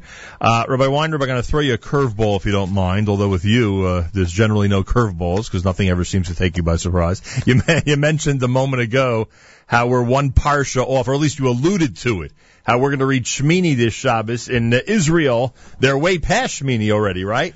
Not way past Shmini, but of course they learned Parsha Shmini this past Shabbos, right, which for us was Acharon Shel Pesach. Well, I say way past because that helps me with my agenda. I cannot believe, and you tell me if I'm right or wrong, I cannot believe that in the hundreds of years of halachic responsa, and in the hundreds of years, if not thousands, of decisors analyzing situations like this, where we end up, off a Parsha, from Israel, I cannot believe that there's never been the feeling that it's wrong, that there's something uncomfortable about the Jewish world not being united on the same parsha every week, and that nobody in all these years, in all these centuries, has addressed the issue to rectify the situation. For instance, Rabbi Weinberg, I have the perfect remedy for all this. You ready? This past Shabbat, right, Acharon Shel Pesach, at Mincha, I understand we have to read, Acharon Shel Pesach outside of Israel. You have to read the special Torah reading. I get that. I don't know. At Mincha time, everybody should have read Shemini at the entire Parsha instead of just the first Aliyah. In other words, there should have been some accommodation made so that we enter the first Shabbos, and I know again in Israel they already had their first Shabbos, but you know what I mean, the first Shabbos after the Yom Tov week together on the same Parsha. Isn't it? And it's not remarkable to me that no solution has been reached. What's remarkable to me is that most rabbis I ask have never come across this suggestion or question or topic after going through voluminous volumes of Torah responsa. What's your reaction to that? Okay. Well, my reaction to this, that is not a halachic reaction, but what you might call a religious Zionist reaction. You're correct that all Jews should literally be on the same page, right, in everything we do, certainly in our Torah readings, the Kriyas HaTorah on each Shabbos. But there's also another value here, and that is that there, speaking as a religious person, as a person who believes very much in religious Zionism, there is a great difference between those Jews who live in the land of Israel today and those Jews who live in Chutz La'aretz today. And that difference shows itself in various ways, including in our halachic expression, in our observance of Yom Tov Sheni, which in this case is what determined the fact that we who observe Yom Tov Sheni outside of Israel did not learn Parsha Shmini this past Shabbos. And that really is just one more reason to accentuate the importance of living in Eretz Yisrael, where we're doing things from a Torah perspective in a much more authentic way. When we learn this Parsha, when we here in New York and in the Galut read Parsha Shmini this Shabbos, we should be conscious of the fact that, hey, we're not living in Israel and maybe we should. That's how I look at it. By the way, of course, by the time we get to the end of Chumash Vayikra, it will all even out. All right. Bahar and the Chukotai will be split in such a way that it'll all be reconciled. Well, everybody has to be at Bamidbar before Shavuos. Right, so exactly. So we're all in the same Midbar, but it's Shabbat before Shavuos. Right. And of course, by Shavuos, it's again, Vayichen Shom Ki'ish Echad, Belev Echad, we'll all be united again. Very good. We're all in the same desert by the time Shavuos arrives. I like that. Oh, what can I tell you? Anyway, I thought I'd point that out, but I'd like your take on it. We have to remember the differences, and if one is frustrated by the fact that they're not observing it 100% the way it should be, which is, like you said, authentically the way it's observed. Get on a plane this Shabbos, right, and then ask your rabbi in Israel what you're supposed to do about Parsha Shmini, because If you get to Eretz Yisrael tomorrow, they'll be learning Tazria Mitzorah, this Shabbos, and you will have missed the Kriya for Parsha Shmini. Right. But that you will ask your local rabbi in Eretz Yisrael. I never understood that anyway, the ones who make special binyanim, because isn't the Kriyas Torah, isn't the reading of the Torah a chiyuv on the tzibor and not really a chiyuv for the individual? Well, as you know, there are various opinions about what to do in that situation. Right.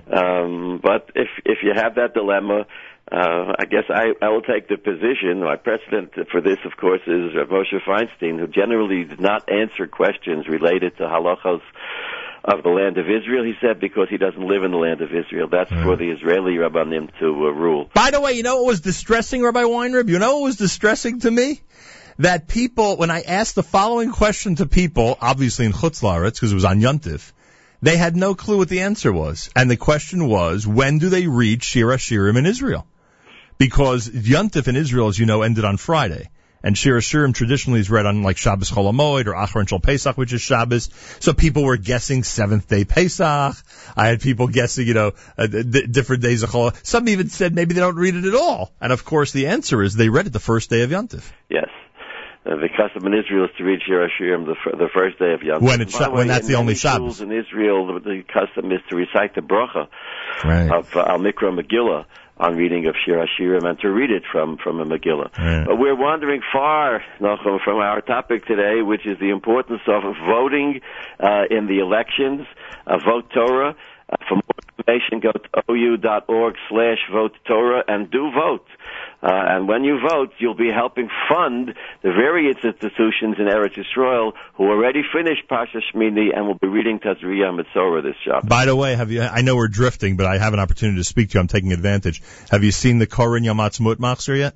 Yes, of course. I've had a slight role to play in that. And I want to tell you. Yom Ha'atzmaut and Yom Yerushalayim are coming up soon. I read Rabbi Riskin's introduction over Yontif. Brilliant. Absolutely. Yeah, the introduction is brilliant. There are many essays, important essays in that volume. And whatever your specific custom is and how you religiously celebrate Yom Ha'atzmaut, this Machzor is indispensable and very, very inspiring. Not just for the tefillot. That's right. For the sermons, Divrei Torah, essays, historical information that you can find in that Machzor.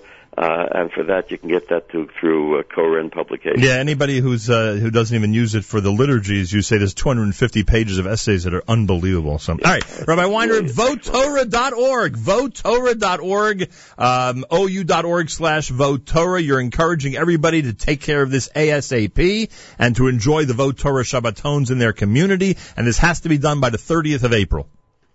Exactly. Thank you very much. Thank you so much. Rabbi Dr. Tzvi Hirsch Weinreb is, of course, the Executive Vice President Emeritus of the Orthodox Union.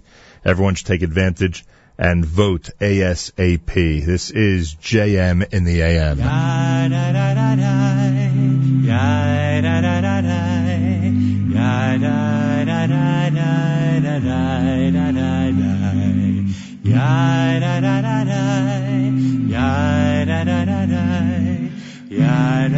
da da da da. Hamalach hagoy Eloisi, Hamalach hagoy Eloisi mikol ro, yivorech es hanehorim, v'koreim bohem shimi.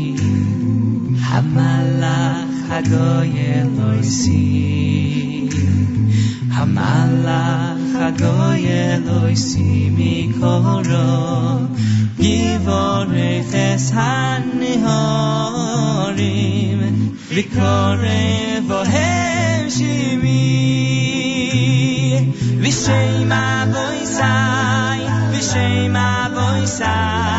Hoyav rohom vitzchok.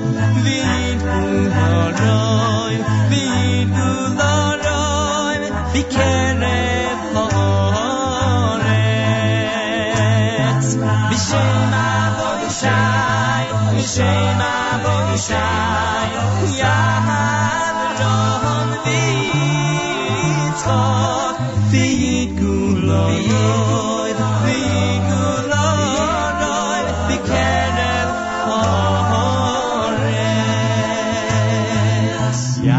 da da da da, ya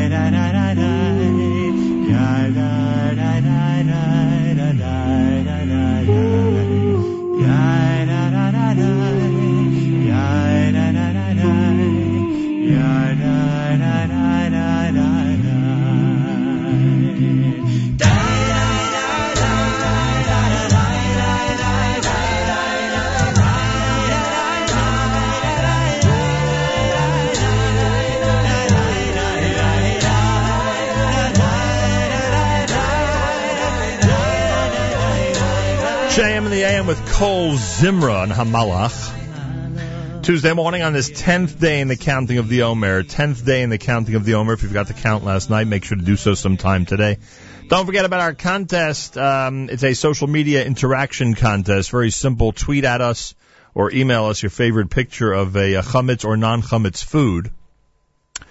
You could tweet at Nachum Siegel.net. You could email webmaster at NahumSiegel.com. Again, tweet at NahumSiegel.net, webmaster at NahumSiegel.com for email. And whichever picture gets the most interaction among all our social media groups, we're going to put it on Instagram, Facebook, Twitter, etc. Between now and Friday morning wins that amazing one-month subscription to Kitchen Sink. That is the box shows up at your home, as Doug Sokoloff described yesterday. The box shows up at your home, and you have everything you need to cook dinner for your family. Simple as that. And that's a one-month subscription worth close to $1,000. And I thank Kitchen Sink, KITCHN SYNCH.com for that. And so get us those photos ASAP so you can be part of it. The PTA of MTJ on the Lower East Side of Manhattan tomorrow night presents Rabbi Hanoch Teller on the important topic of honorable mention, instilling good character in our children. That's happening tomorrow night at 7:45. Information, contact MTJ, Masifta Tiferes Yerushalayim on the Lower East Side. Yom HaShoah program Wednesday evening at the Unusual of Kew Gardens Hills on 150th Street. Jeff Weisenfeld on the topic of fighting anti-Semitism. What are we not doing? Information, contact the Unusual of Kew Gardens Hills. That happens on Wednesday evening. Yom HaShoah presentation of Witness Theater this coming Wednesday night, tomorrow evening at 7 p.m. at the Yeshiva Flatbush Joel Braverman High School at 1609 Avenue J. Witness Theater was conceived by Irit and Ezra Dagan, developed by JDC Eshel in Israel, brought to New York in 2012. And this year it's a collaboration of Self-Help, UJA Federation, and Yeshiva Flatbush Joel Braverman High School. Witness Theater, the eve of Yom HaShoah, at the Yeshiva Flatbush, tomorrow night at 7 p.m., 1609 Avenue J in Brooklyn, New York. You are all invited to attend. Keynote speaker for the 72nd Annual Holocaust Commemoration of the Jewish Federation of North Jersey this Thursday at Temple Beth Rishon is Dr. Rachel Yehuda, Director of Traumatic Stress Studies, Mount Sinai School of Medicine. Her topic is how the trauma of the Holocaust is genetically transmitted from survivors to subsequent generations. That's her topic on Thursday, and we will speak with her tomorrow morning right here at JM in the AM. So a lot coming up. And utilize our community calendar online. If you go to jmam.org, click on community calendar, utilize our community calendar, post your events, and to see the events. Well, all the way from Los Angeles, California, I don't know if it's Los Angeles, but all the way from California, Jeff Morgan is with us. Jeff and Jody Morgan are authors of the brand new cookbook entitled The Covenant Kitchen, Food and Wine for the New Jewish Table. Chef Jeff Morgan, welcome to JM in the AM.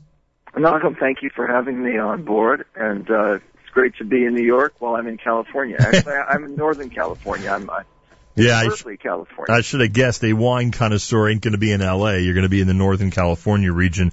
So you guys actually own your own winery, correct?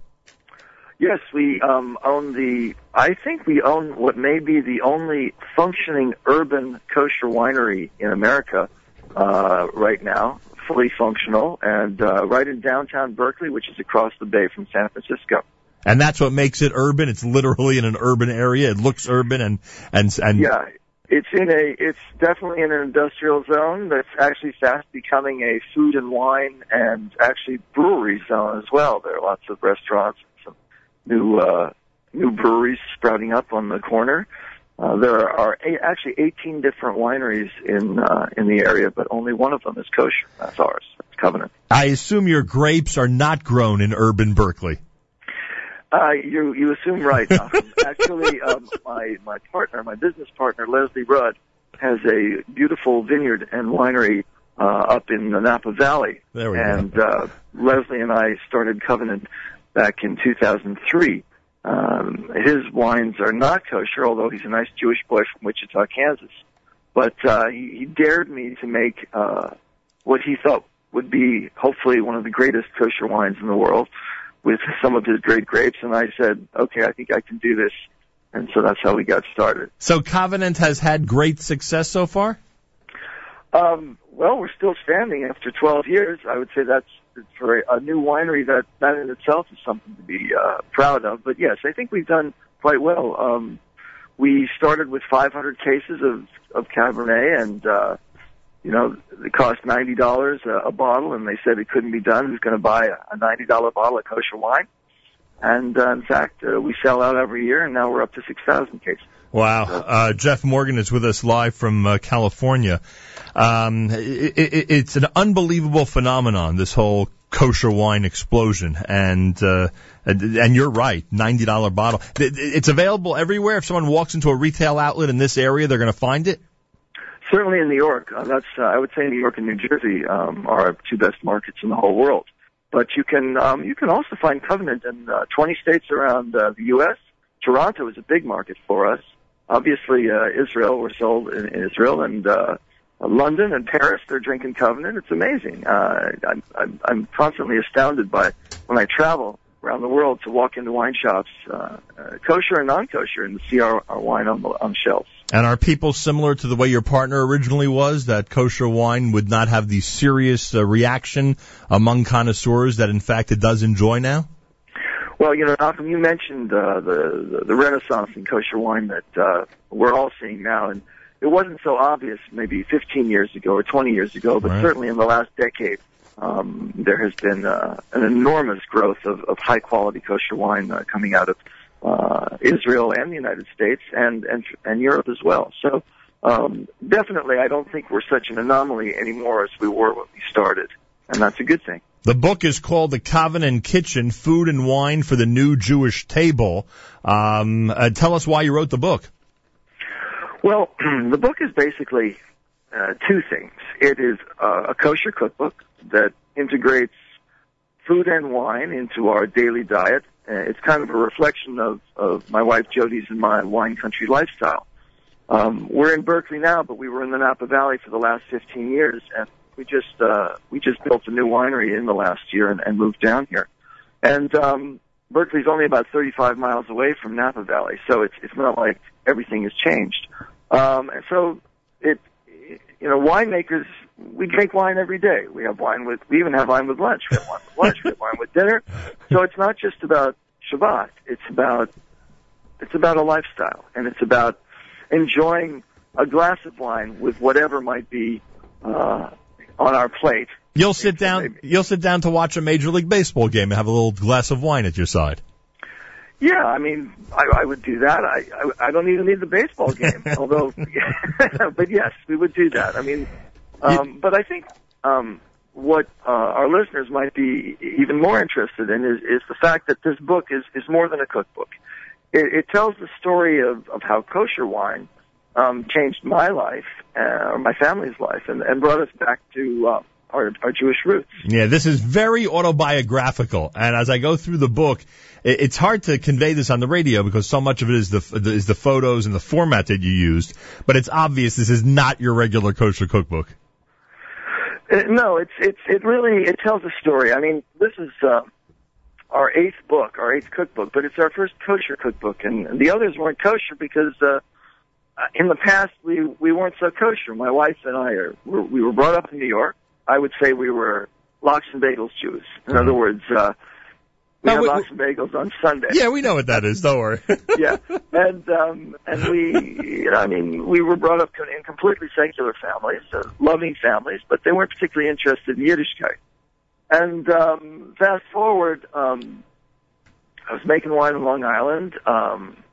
In the late 80s, and started writing about wine, and I got an assignment from a magazine called The Wine Spectator to write about kosher wine. That's how you drifted into this end of the community? Yeah, out of the blue. Oh, I mean, my God. You owe wine... Maybe everything's beshert. I don't know. You owe Wine Spectator your religious observance? I guess so. That's unbelievable. That's wild. Unbelievable. I mean, they called me. I had just started writing, and I'd gotten a few pieces in. I got a piece in the New York Times. I got a piece here and there on wine, and they said, "Oh, Morgan, we've seen your byline, and we know you used to make you know, wine in Long Island. Would you like to write about kosher wine for Passover? This is in 1992. And I said, are you kidding? I don't know anything about kosher wine. I wasn't even bar mitzvahed, which is true. I have been since, by the way. Mazel tov. I'm sure they served a good bottle of wine. Before, better late than never, right? There you go. So I said, I don't know what to do. And he said, well, look, you're in or you're out. Take it or leave it. You want to write for the Wine Spectator? And I said, okay, I'll take it. So I called the Herzog family. I called Nathan Herzog specifically, one of the sure. the top guys at Herzog Wines in Bayonne, New Jersey, and I said, I need a little help. Can you teach me something about kosher wine?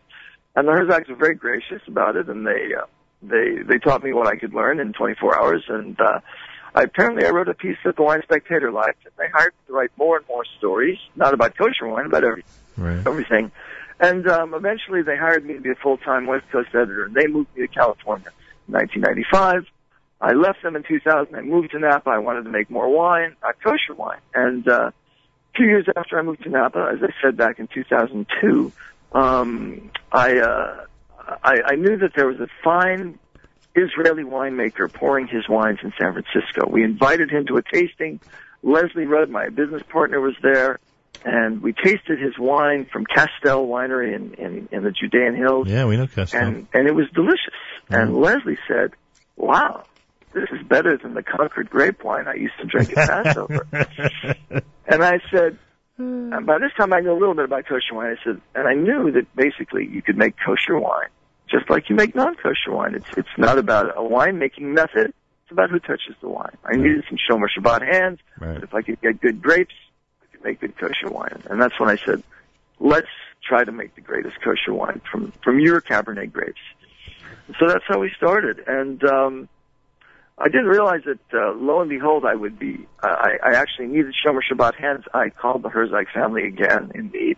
And I started making wine at the Herzog Winery down in Southern California. Right. Oxnard. And, it wasn't. It was before Oxnard. It was in a little town called Santa Maria, actually. Mm. But and I got to know the Herzogs better, and I got to know the Shomer Shabbat winemakers down there, and that's what got me started and got my family started in the pursuit of maybe knowing a little bit more about what it means to be Jewish. The book is called The Covenant Kitchen, Food and Wine for the New Jewish Table, Jeff and Jody Morgan, where I want to make sure we get everything in here. What does the new Jewish table mean?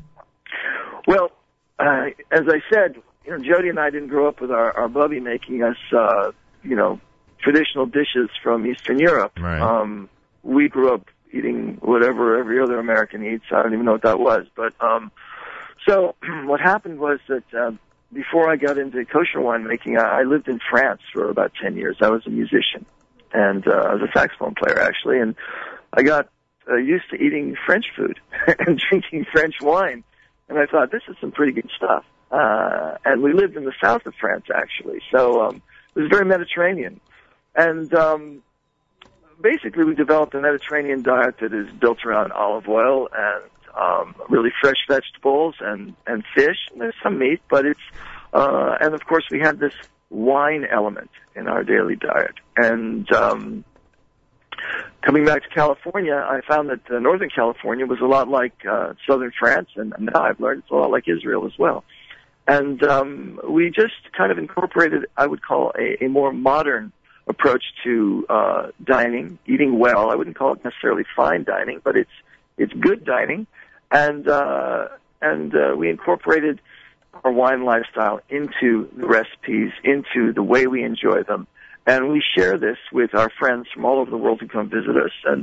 And you covered everything. I mean, every aspect of the meal, from salad, soups, pastas, even latkes are in there. Fish, pork. Right. And latkes are really good with wine as well. But, you know, a lot of people say to me, well, I don't know anything about wine. I don't really like wine so much. I don't know what wine to buy. And so the book really deals a lot with food and wine pairing and what wine to choose. And it's really not so difficult. Right. I mean, basically, we spell it out in the book in just a few pages. That's all you need. And essentially what I say is that if you can identify the style of what you're eating on your plate, you can identify the style of what you want to drink in your glass. A big, rich dish, would probably welcome a big, rich wine, a red wine, and a light, fresh salad or fish dish might inspire you to drink a lighter styled white wine. Right. And we go into a little bit more detail, but it's essentially as simple as that. For instance, shakshuka, which you know is one of the most popular items out there now, especially in Israel, the baked eggs with tomato sauce, as you subtitle it, you claim that a Sauvignon Blanc or a Chardonnay would go very well with it. Yeah, well, you know, stranger things have happened. I think that Sauvignon Blanc has crisp acidity, and so do tomatoes, and so they could pair very well. But a Chardonnay has a little more richness, good acidity as well, is refreshing, and that might also cut the tomatoes and the eggs. But you could also have a lighter style red wine. It's not sort of cut and dry. It's not only one wine works with one dish. And there are many possibilities. I like how the latkes get paired with a gewürztraminer, which is one of my favorites out there. Well, you know, you don't have to wait for December That's right. to enjoy this. You can make our latkes any time, and they're really quite easy to make. But this is it's one of the frustrating things for people, especially those not that, like myself, we're not that familiar with different types of wine. I'm becoming more and more familiar as I speak to people like you, but it's one of the frustrating things. You don't know what to pair and what goes, etc. And you have outlined it. It's not just the list of suggestions you give, but with every recipe you discuss, you know, possibilities of wine. And there are more possibilities than one thinks. You think that it has to be, you know, a certain type, but you give red recommendations and white recommendations for the same dish. So you're not Exactly. I don't believe that you need to be rigidly. You don't need to rigidly adhere to any one wine or wine color or one style to enjoy your meal. I mean, wine and food, they're versatile, and you can go in many different directions. Hey, Rabbi Genack of the OU actually wrote the foreword to the book. He did, didn't he? That's cool. I was very impressed when he offered to do that. Very nice. I was amazed, and then when he wrote it, oh my goodness, it was just. He wrote a beautiful. Who cares about the book? You should read Rabbi Genack's foreword. It's quite lovely. I agree. He always has great things to write. The book is available at OU Press. You can go to oupress.org. It's called The Covenant Kitchen: Food and Wine for the New Jewish Table. It's Jeff and Jody Morgan, and they're out there in the Berkeley area producing great wines. And here in this book, they have a whole bunch of great suggestions in terms of recipes, including a holiday menu section where you literally recommend a Yom Kippur break fast in addition to all the other traditional holidays. I didn't even realize the night after Yom Kippur is becoming a holiday now, Jeff. Well, you know, why not? I mean, there's a lot to celebrate in life. That's true. Why not is right. Simple as that. I just want to remind your listeners that if they get the book, they really have to go to the Cowboy Cholent, because where is it? Only in the West can you do a Cowboy Cholent. Where is it? What page am I looking at here? What section am I in? Cowboy Cholent. Well, meat section. Meat and poultry is 159. Hang on a second. Here, Cowboy Cholent. Hang on a second. Here it is. It's on page 183. Okay. Let's see what his secret ingredient. We've had chefs on this show whose secret ingredients have ranged from Coca-Cola to the hottest hot sauce out there. Our secret ingredient is a good glass of wine, especially red wine with your Cowboy Cholent. You actually put 3 cups of dry red wine in your cholent? Yeah, I cook a lot with wine, not the $100 wine. No, that I understand. It's less expensive wine. Boy. But sure, because wine has natural acidity that tenderizes meat. And so it's fabulous. Now, once it cooks, there's no alcohol in by the time the cholent's ready. So you're not going to be eating wine with your glass of wine on the side. And on page 185, you have a how to prepare cholent for eating on Shabbat, which is, like I say, you know, for people who are not familiar with this stuff, it's a fantastic primer. I got a lot of help from the OU, I have to admit. They vetted the book to make sure it was, you know, for kashrut. Yeah. OUPress.org has it, The Covenant Kitchen, written by Jeff and Jody Morgan. Can people visit you out there, or there's not much to see if a tourist walks by your facility? No, it's actually a beautiful winery with a big Covenant winery on the wall. You can see it from 2 blocks away. And across the street, they're building an organic Jewish farm and cultural center called Urban Adama. Wow. So it's going to be a nice little Yiddishkeit neighborhood very soon. But yes, people can come visit us. We're open by appointment only, so they can visit our website, www.covenantwines.com, and email us. And we would love to see any visitors to the West Coast and give them a tour of our winery and a tasting as well. Jeff, good luck with the book. Thank you, Malcolm. Thank you for having me on the show. A pleasure. Thanks for waking up early. The Covenant Kitchen, Food and Wine for the New Jewish Table. Jeff and Jody Morgan, oupress.org has it. Tuesday morning on this 10th day in the counting of the Omer, brand new Y studs at JM and the AM.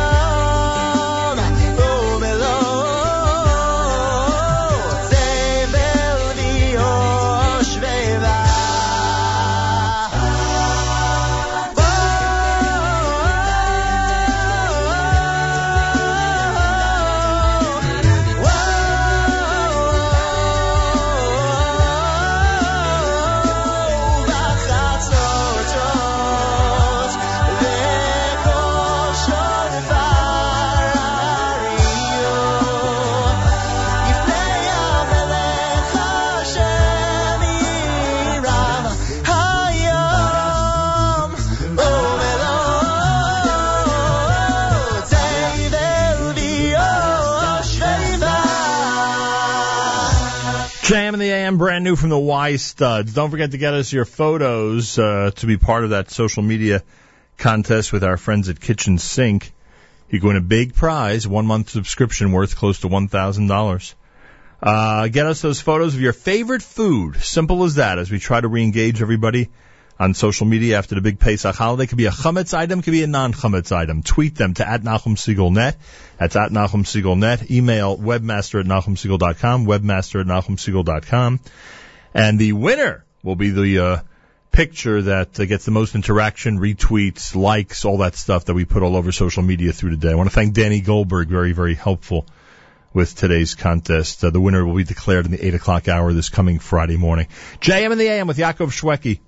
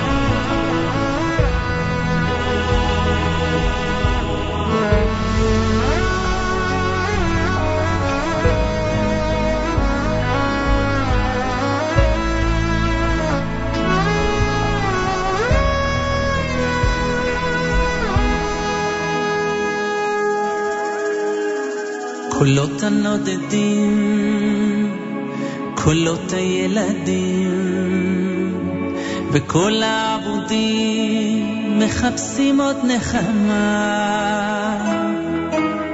קולן של הדמעות, קולן של השמועות, וכל האימהות הלוחשות את הברכה.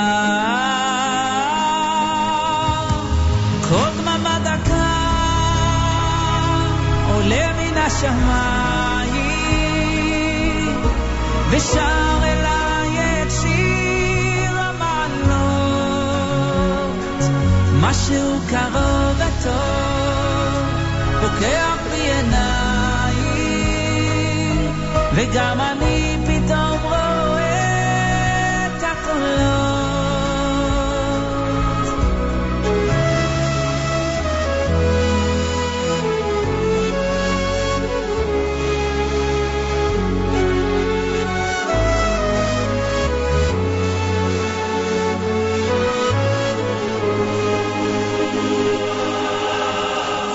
מתלהבים, קולות הכואבים, וכל המקווים הרעבים לאהבה.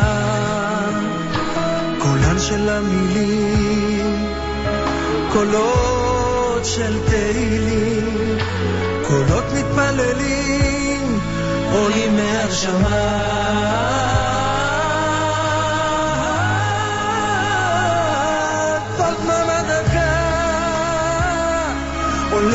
השמיים ושר אליי את שיר המעלות, משהו קרוב וטוב פוקח בעיניים, וגם אני פתאום. Acheinu b'Yisrael and Achim Achem, our brothers and sisters in Israel, we are with you. It's your favorite America's one and only Jewish Moments in the Morning radio program, heard on listeners sponsored WFMU East Orange, WMFU Mount Hope, Rockland County at 91.9 on the FM dial, broadcasting live from the Sonia and Robert Gold studios in Jersey City, New Jersey. Around the world on the web, jmtheam.org. Wraps up a great Tuesday here at JMTheAM. My thanks to Rabbi Weinrib. My thanks to Tom Steinberg. My thanks to Jeff Morgan. A great morning. Don't forget to tweet out those pictures to us. You could win the big kitchen sink prize at Nachum Segal Net. Email webmaster at NahumSegal.com. Your favorite chametz or non-chametz food. That's what we've chosen to get people to re-engage with us on social media after the big Pesach holiday. Tomorrow morning we're back. We'll start at 6 a.m. Great programming on our stream all day long, including Mayor Fertig sitting in next in the big Jewish reaction show. And he'll sit in for Ellie Hagler. That comes up next on jmnam.org, so make sure to stay tuned in. Have a fabulous Tuesday. Till tomorrow, Nachum Segal reminding you, remember the past, live the present, and trust the future.